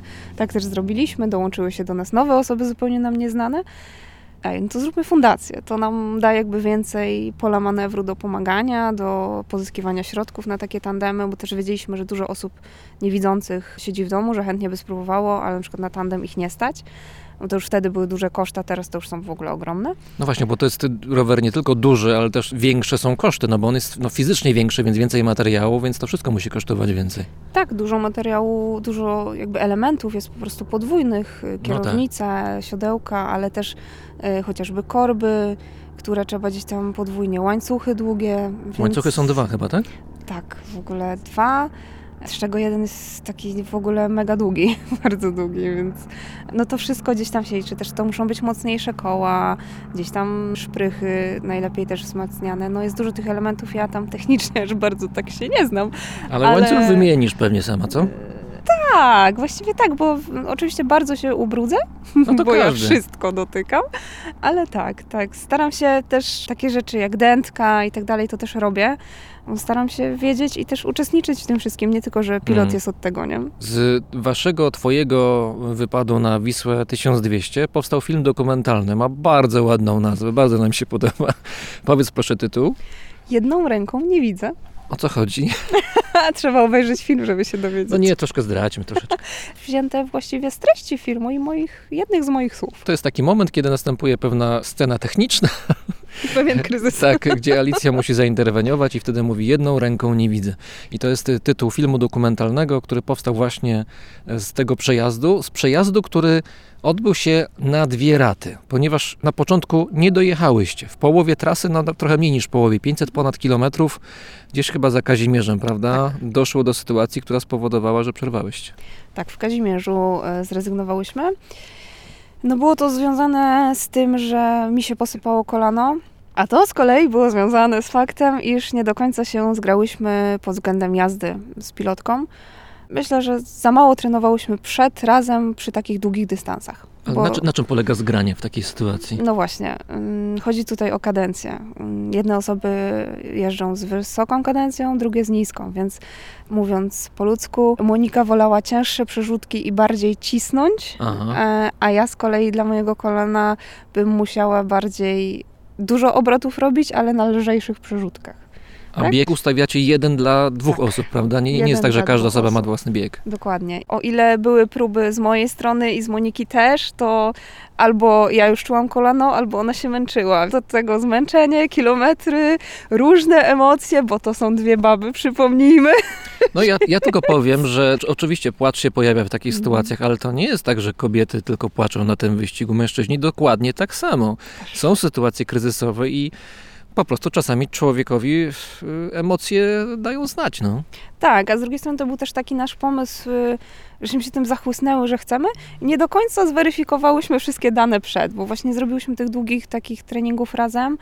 E, Ale jak się można przygotować do wyścigu rowerowego, no to maratonu rowerowego, który ma 1200 km i tak bardzo zmienny jest teren? No ja rozumiem, można trochę pojeździć 100-200 km dziennie, szukać trudniejszych terenów, nie wiem, nie tylko tu po parku w Opolu jeździć, ale gdzieś po lasach, ale to nie jest chyba tak łatwo się przygotować, tym bardziej, że tam jest niespodzianka, jest wpisana ten Tak. maraton, jak rozumiem. Nie Tak. byłem, więc się znam. Tak, to jest wpisane po prostu w ten maraton.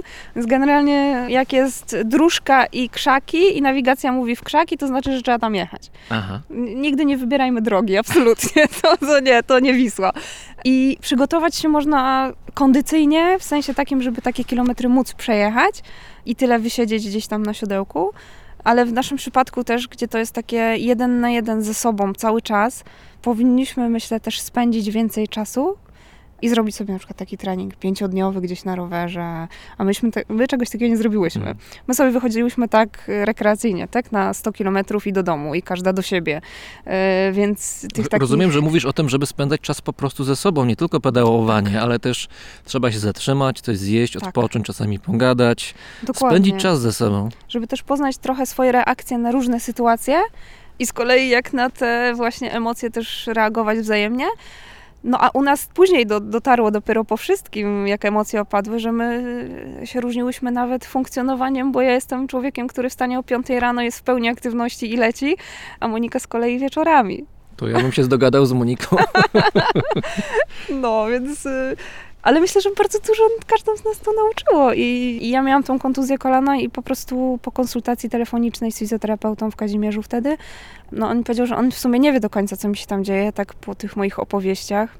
No ale że radziłby mi albo jechać dalej naprawdę na lekko, przy tych właśnie lekkich na przykład przerzutkach, e, no albo wracać do domu, no bo mogę sobie tym jednym przejazdem wyłączyć jazdę już rowerową, nie?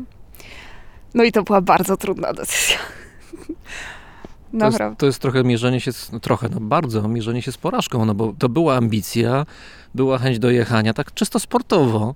Wyzwanie było przed wami, no i trzeba było przerwać. Tak, czysto sportowo to jest jedno. E, Ja też jestem takim charakterem, który jak się za coś bierze, to raczej stara się to zrealizować. E, Może nie po trupach do celu, ale jednak.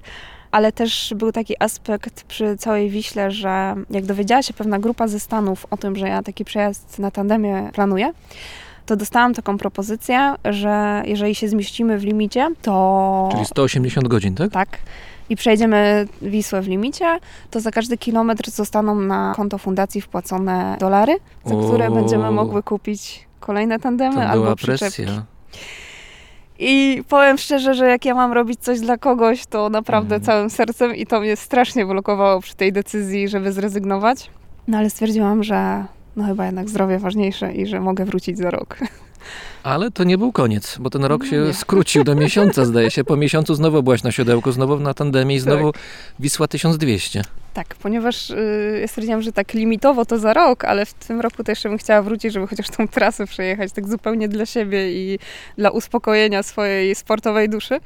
No i właśnie wśród ekipy filmowej, która jechała z nami, nam towarzyszyła, był Sylwek, który powiedział, że okej, jakbyś chciała się przejechać do końca tej trasy, to ja z tobą pojadę. No i jak wróciłam do domu w lipcu, zadzwoniłam do niego, że już jestem, że dziękuję bardzo i w ogóle. No i powiedział, no to jak y, będziesz gotowa, to daj znać. No i ja później miałam konsultacje z fizjo, rehabilitację, różne rzeczy. No i umówiliśmy się na sierpień. I od tego miejsca, w którym y, przerwałyście z Moniką, dalej z Sylwkiem już jechaliście na północ. Tak, dalej jechaliśmy na północ. Panowie też jeszcze w lipcu pojechali dalej na trasę, żeby dokończyć film w ogóle o Wiśle.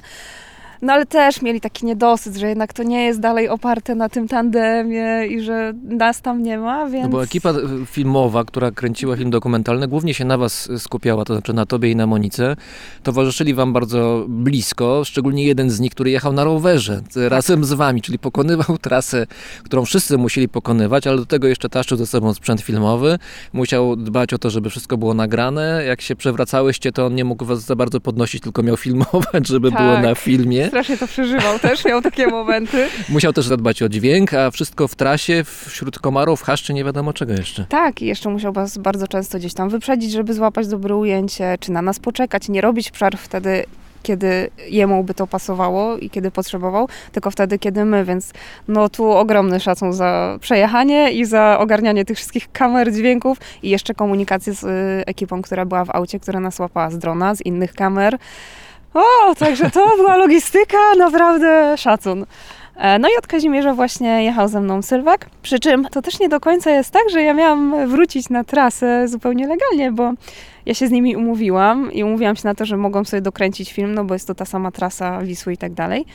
I ja dopiero na miejscu, a właściwie już na drugi dzień, dowiedziałam się, że kropka 21, bo taki miałam numer od początku, wraca na trasę i że mamy trackera i że tutaj organizator postanowił mnie z powrotem przywrócić do gry, co mi się strasznie nie spodobało. Dlaczego? To mi się Dlaczego? tak nie No ale spodobało. mogłaś kontynuować swoje wyzwanie, które miesiąc wcześniej No zostało tak, przerwane. Ale Wisłę trzeba przejechać ciągiem 180 A, godzin, a nie z miesięczną Mm. przerwą.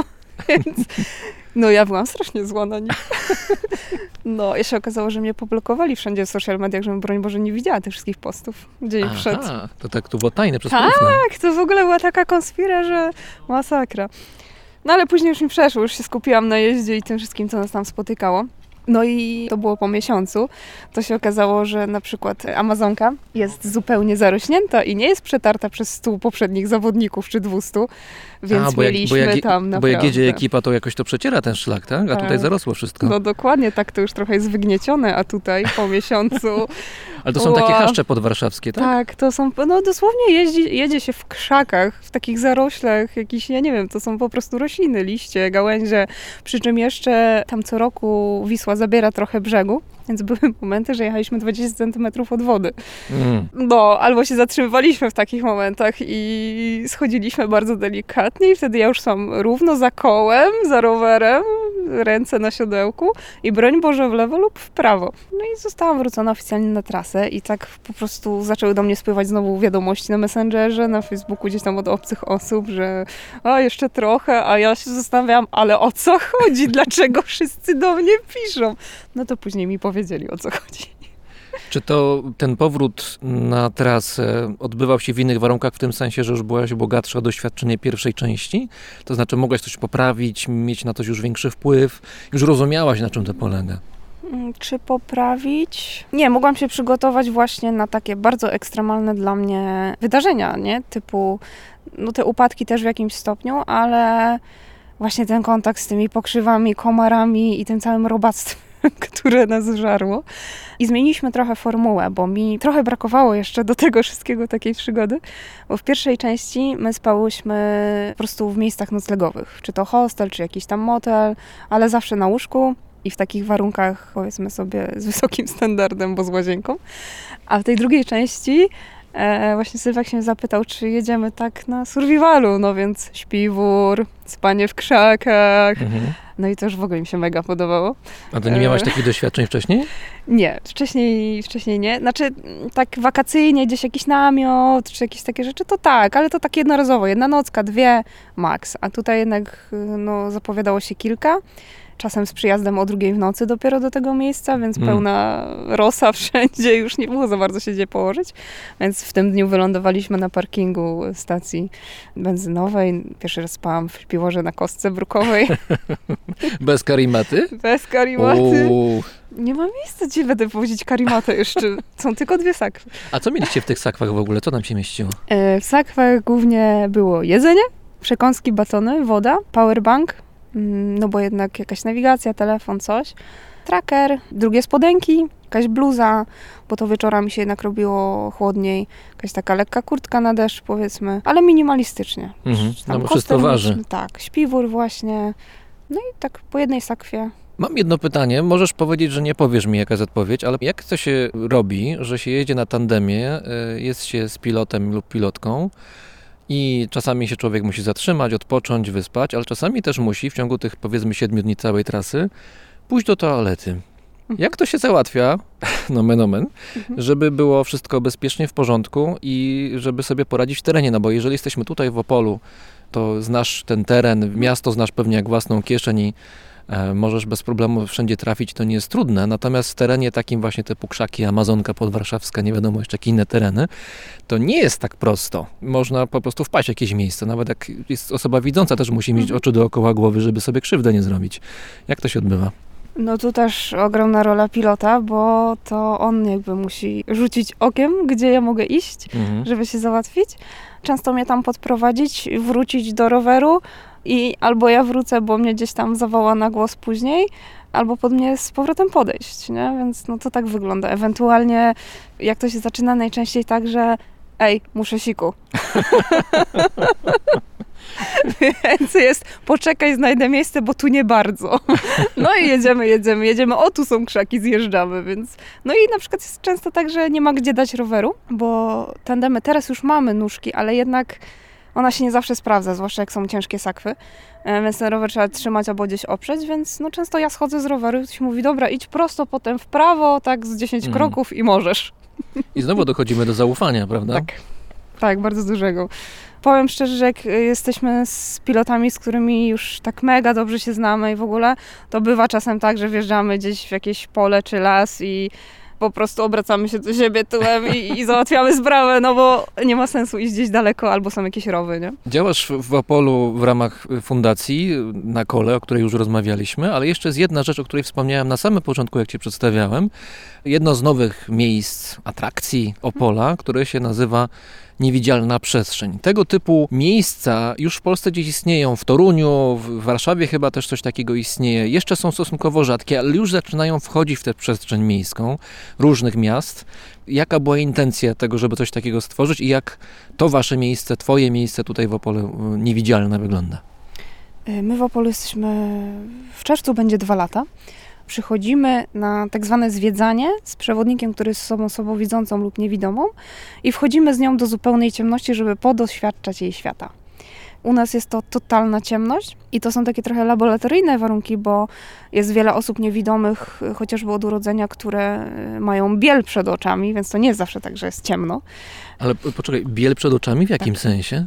Bo jedne osoby niewidzące mają czerń, a inne mają biel, tak jakbyśmy mieli cały czas białą kartkę przed oczami. Hmm. Czyli nie widzimy nic, ale jest to jasne, a nie ciemne. No i niewidzialna przestrzeń jest od tego, żeby podoświadczać, troszeczkę wzbudzić empatię, ale też poszerzać głównie świadomość społeczną. Dzieci przychodzą do nas klasy szkolne, studenci, pedagogiki, ale nie tylko. Nie chodzi nam o to, żeby ludzi zdołować, że o, zobaczcie, jak my mamy ciężko, teraz nam pomagajcie. Nie? No właśnie. E, tylko po to, żeby pokazać, że ludzie sobie radzą i, i można tak żyć i że czasem wystarczy tylko nas traktować na równi, nie? Edukacja przez zabawę, trochę bym powiedziała. Powiem jeszcze, że sarny ciągle tutaj są. Właściwie trzy były przed chwilą. O, wow. No. Ale teraz jedno, jedną widzę, ale jest schowana za krzakami, a już sobie chyba pozostała dwójka poszła. Co cię najbardziej denerwuje w przestrzeni publicznej, jeżeli chodzi o postrzeganie osób niewidzących? Czy to jak działają instytucje, czy jak reagują ludzie, czy inny aspekt tej codzienności, którą mamy? Jednak cały czas ta mentalność i świadomość, bo ja rozumiem oczywiście, że jak nie mamy styczności, kontaktu, to też nie wiemy, jak się mamy zachowywać, ale jeszcze bardzo często wrzucamy wszystkie osoby z niepełnosprawnością do jednego worka. W jakim sensie? Mm, W takim sensie, że jak ktoś jest niepełnosprawny, to jest niesprawny decyzyjnie, umysłowo, Mhm. czyli należy się zwracać y, do osoby, która jest z nim, a nie bezpośrednio do tej osoby A, niewidzącej. Zdarza się tak? Bardzo często. Bardzo często Mm. ktoś mówi do kogoś. Cały czas mówimy o tym, że y, jak gdzieś się pojawiam z kimś, to nie jest mój asystent, czy znajomy, mąż, y, żona, czy przyjaciel, ale opiekun.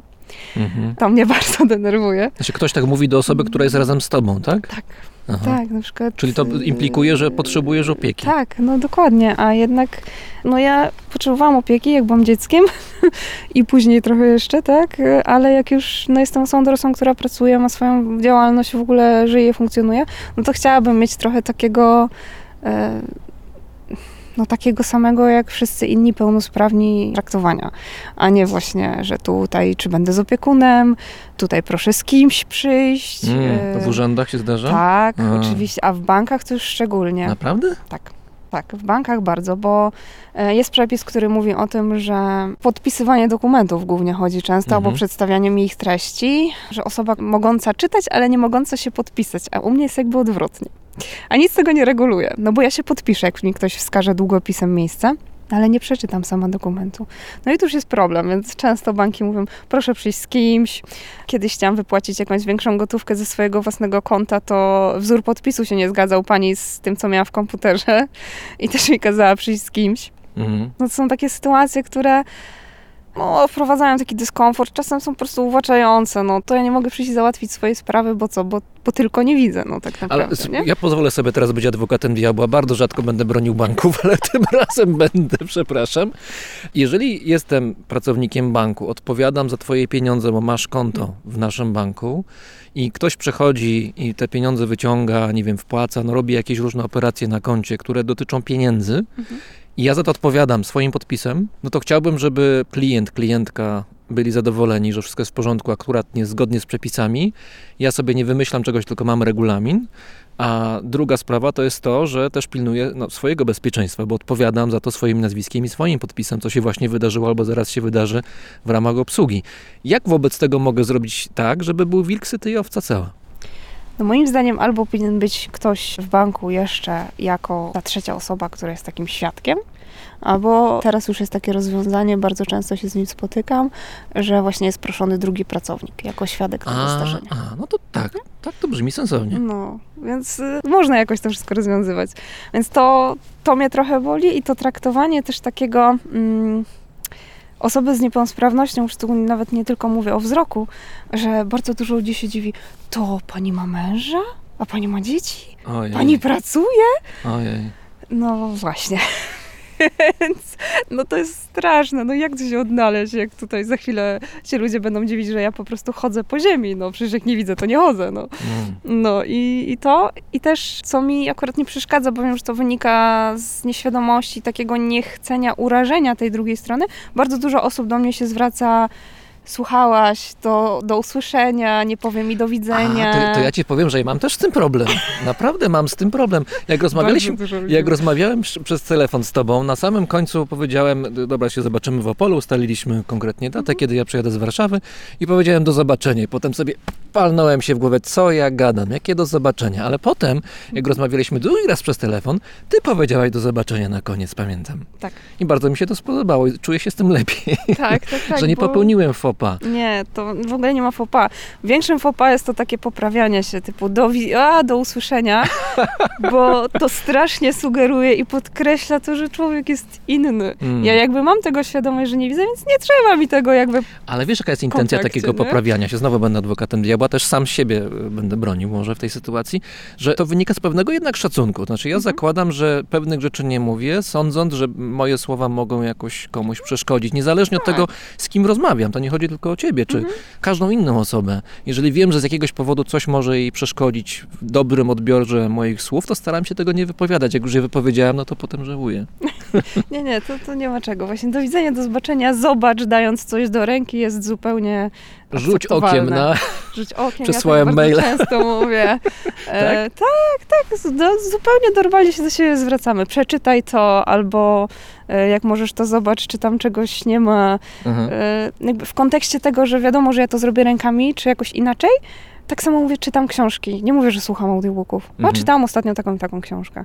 To jest takie naturalne, to jest też język potoczny, którego my używamy, więc nie ma co go zmieniać. Jeżeli chodzi o aktywność waszej fundacji, to oprócz tego, że są rowery, są też inne rzeczy, które robicie w ramach działalności swojej statutowej. Czy zdarza się też wam chodzić po górach? Bo wiem, że e, wiem, że są tacy specjalni, chyba w Bieszczadach, nie wiem czy w zeszłym roku, czy w tym roku, była jakaś specjalna grupa przewodników, którzy normalnie etatowo pracują jako przewodnicy w tamtych terenach. Może coś przekręcę, ale mniej więcej tak to było, którzy specjalnie byli szkoleni w kontekście obsługi turystów, osób, którymi gdzieś tam chodzą po szlakach, osób niewidomych. Czy y, spotkałaś się z takim zjawiskiem i czy to twoim zdaniem ma sens też? Może, mo, może nie ma. To może zacznę od tego, że też e, szkoliłam takich przewodników akurat A. w Tatrach. A, Tak, mieli taki projekt Park Dostępny, gdzie bardzo mocno jest y, otwieranie się na osoby z niepełnosprawnością. W tym właśnie chociażby jak pomóc takiemu klientowi, nazwijmy to, który do nas przyjdzie nie widząc jak go oprowadzić i, i na co zwrócić uwagę, co ma opisywać, jak w ogóle podejść i tak dalej. powiedz w takim razie, jak powinienem sarny opisać, które tutaj się kręciły, już ich nie widzę, jak powinienem to zrobić prawidłowo? Nie no, było dobrze, tylko Dobrze e, ja wiem jak wygląda sarna, nie? Ale jakby ktoś No tak. zapytał jak wygląda sarna, to już byś tak musiał powiedzieć, że nie wiem, no, jaki ma kolor, Mhm. mm, większa, A jak się odnieść, mniejsza. odnieść do koloru? No, pamiętasz kolory jeszcze zanim straciłaś wzrok zupełnie, ale jeżeli są osoby, które są niewidzące od urodzenia, to dla nich często kolor nie ma znaczenia. Mhm. Ja się kiedyś mówiłam bardzo koledze często, na przykład na jakim rowerze jedzie. A dzisiaj jedziesz na niebieskim, z tym i z tym i tak dalej.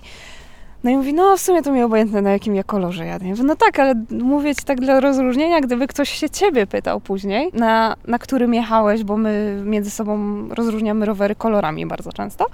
Albo, no nie wiem, jakbyś chciał wrzucić gdzieś zdjęcie i napisać, czy cokolwiek, no żebyś wiedział, jak masz przekazać to drugiej osobie. Więc może w takim kontekście mhm.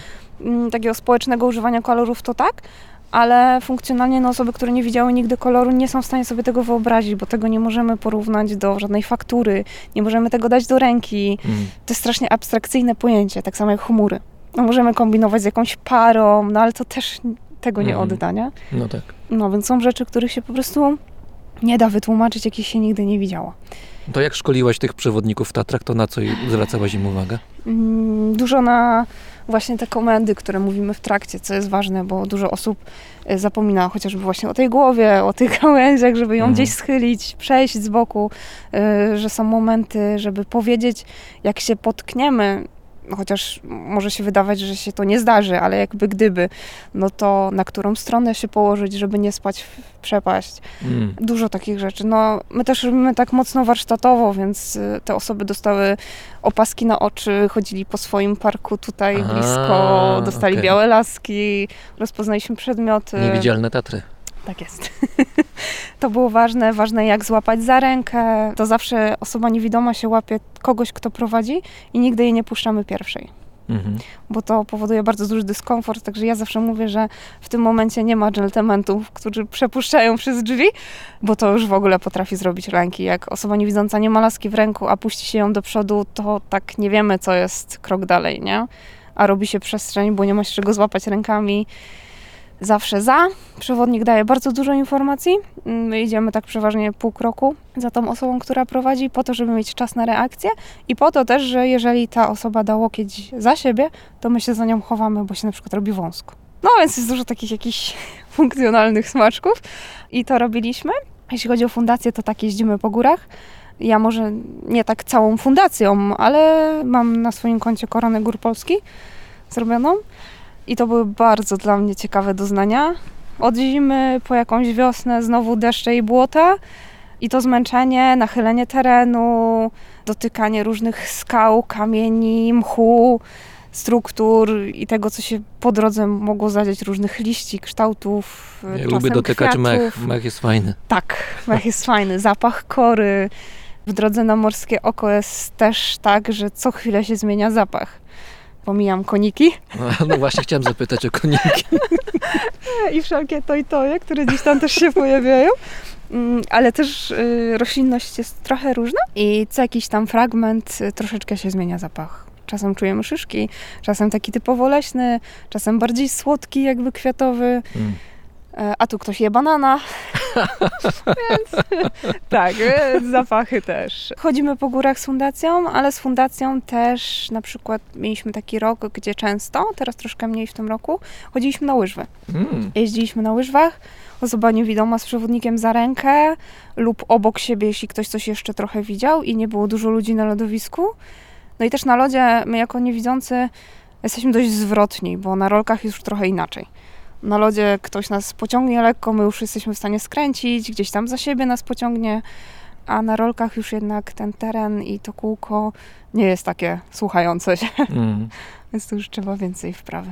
Troszkę zmarzłem, nie wiem jak ty, ale myślę, że moglibyśmy pospacerować. Tak, jestem za. E, tutaj właśnie też jeździmy na rolkach. Tutaj po parku. Tak. Za rękę e, najczęściej. To ja teraz będę mówił, uwaga, idziemy sobie przez park e, i Alicja trzyma sprzęt nagrywający. Rejestrator, który wcześniej trzymałem ja, no bo taka moja rola, teraz się rolami odwróciliśmy. Jak wrażenia? Słuchawki.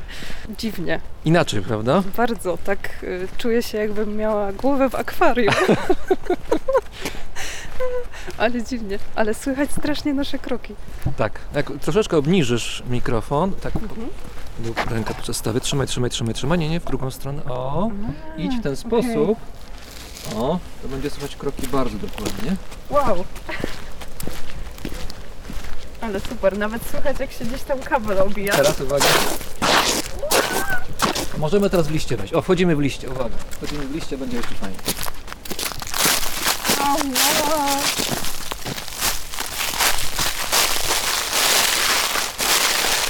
Strasznie. Po śniegu się fajnie chodzi. No Tutaj na pewno. Śniegu jest akurat mało w tej chwili tutaj na drodze, więc nie usłyszymy za bardzo, ale jak jest duży śnieg, to jest bardzo ciekawe. Ale jak robiłam koronę góry Polski, to przy takim dużym mrozie, jakieś minus 20, to śnieg tak potrafi skrzypieć Aha. pod nogami. O, a teraz usłyszałam pociąg. Aha. ale to strasznie podbija. Jest to dla mnie dziwne. Chyba nie mogłabym się z takim odsłuchem poruszać na co dzień, bazując tylko na słuchu. Podejrzewam, że odbicie laski byłoby jeszcze bardziej głośne Aha. niż zawsze. Eee, no dziwne. Nie, ja, nie, masakra. Dobra, zabieram sprzęt. Tak, zabieram ja już sprzęt. słyszę jakieś tiry cofające gdzieś daleko. Oprócz tego, że jeździmy w góry, generalnie aktywizujemy osoby wszystkie, bo i pełnosprawne, i niepełnosprawne do ruchu, to organizujemy dwa ultramaratony. W tym roku jest druga edycja Opolskiej Pętelki i to jest taka mini Wisła. Opolska pętelka, tak się lokalna. nazywa? Tak, Opolska? Pętelka e, są dwa dystanse do wyboru. Jeden jest 210 km, a drugi 420. Uuu, to jest trochę. Jest trochę i to jest właśnie taki typowo terenowy. Mamy po drodze góry, przewyższeń na tym dłuższym dystansie mamy około 3,5 tysiąca. O, i to tandemami? Yy, tak, Oho. trasa była sprawdzana przez tandemy. A jakiś limit czasowy? Na te 420 jest 60 godzin, a na 210 jest 30. Mm, No i to 210 jest takie dla kogoś, kto yy, może chce spróbować, jeszcze się nie przekonał. Jest tam trochę asfaltu, więc nie tylko pełnia terenu. Pokazujemy bardzo dużo regionu, który nie jest na co dzień odwiedzany i wiele osób nie wie, że tam jest tak pięknie. Pograniczem polsko-czeskim Znowu powiedziałaś, dużo. pokazujemy. Tak. Zobaczymy, jak będzie z chętnymi. Ja jadę. Jeżeli ktoś weźmie udział, to jest duża szansa, właściwie pewność niemal, że Alicję Stelmaszczyk spotka na miejscu, która Tak. wzięła udział w maratonie rowerowym Wisła 1200, dojechała na metę, a tutaj też działa w Opolu w ramach Niewidzialnej Przestrzeni oraz Fundacji na Kole. Bardzo Ci dziękuję za rozmowę. Ja również.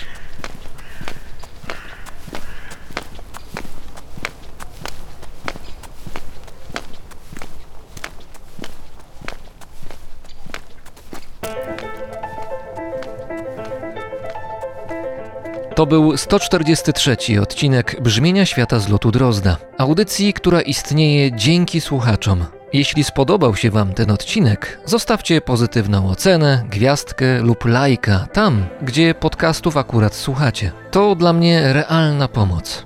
Bardzo dziękuję wszystkim patronom i patronkom za hojność na patronite.pl. Dziękuję również światoczułemu patronowi Brzmienia Świata, firmie Ergo Ubezpieczenia Podróży. Paweł Drost, czyli ja, mówi Wam dobrego dnia. I jeszcze jedno. Jeśli chcielibyście doświadczyć do pewnego stopnia tych wrażeń słuchowych, które miał Artur, gdy w tym odcinku odbyliśmy spacer ulicami Torunia, macie taką możliwość. Specjalnie dla Was przygotowałem wysokiej jakości nagranie, które zostało wykonane w tym samym miejscu i na tej samej trasie, ale tym razem bez komentarza. Wyłącznie spacer i towarzyszące mu dźwięki miasta. To nagranie czeka na chętnych. Wystarczy do mnie napisać na brzmienie świata małpa gmail.com z tytułem Dźwiękowy spacer. Suruku boke yorola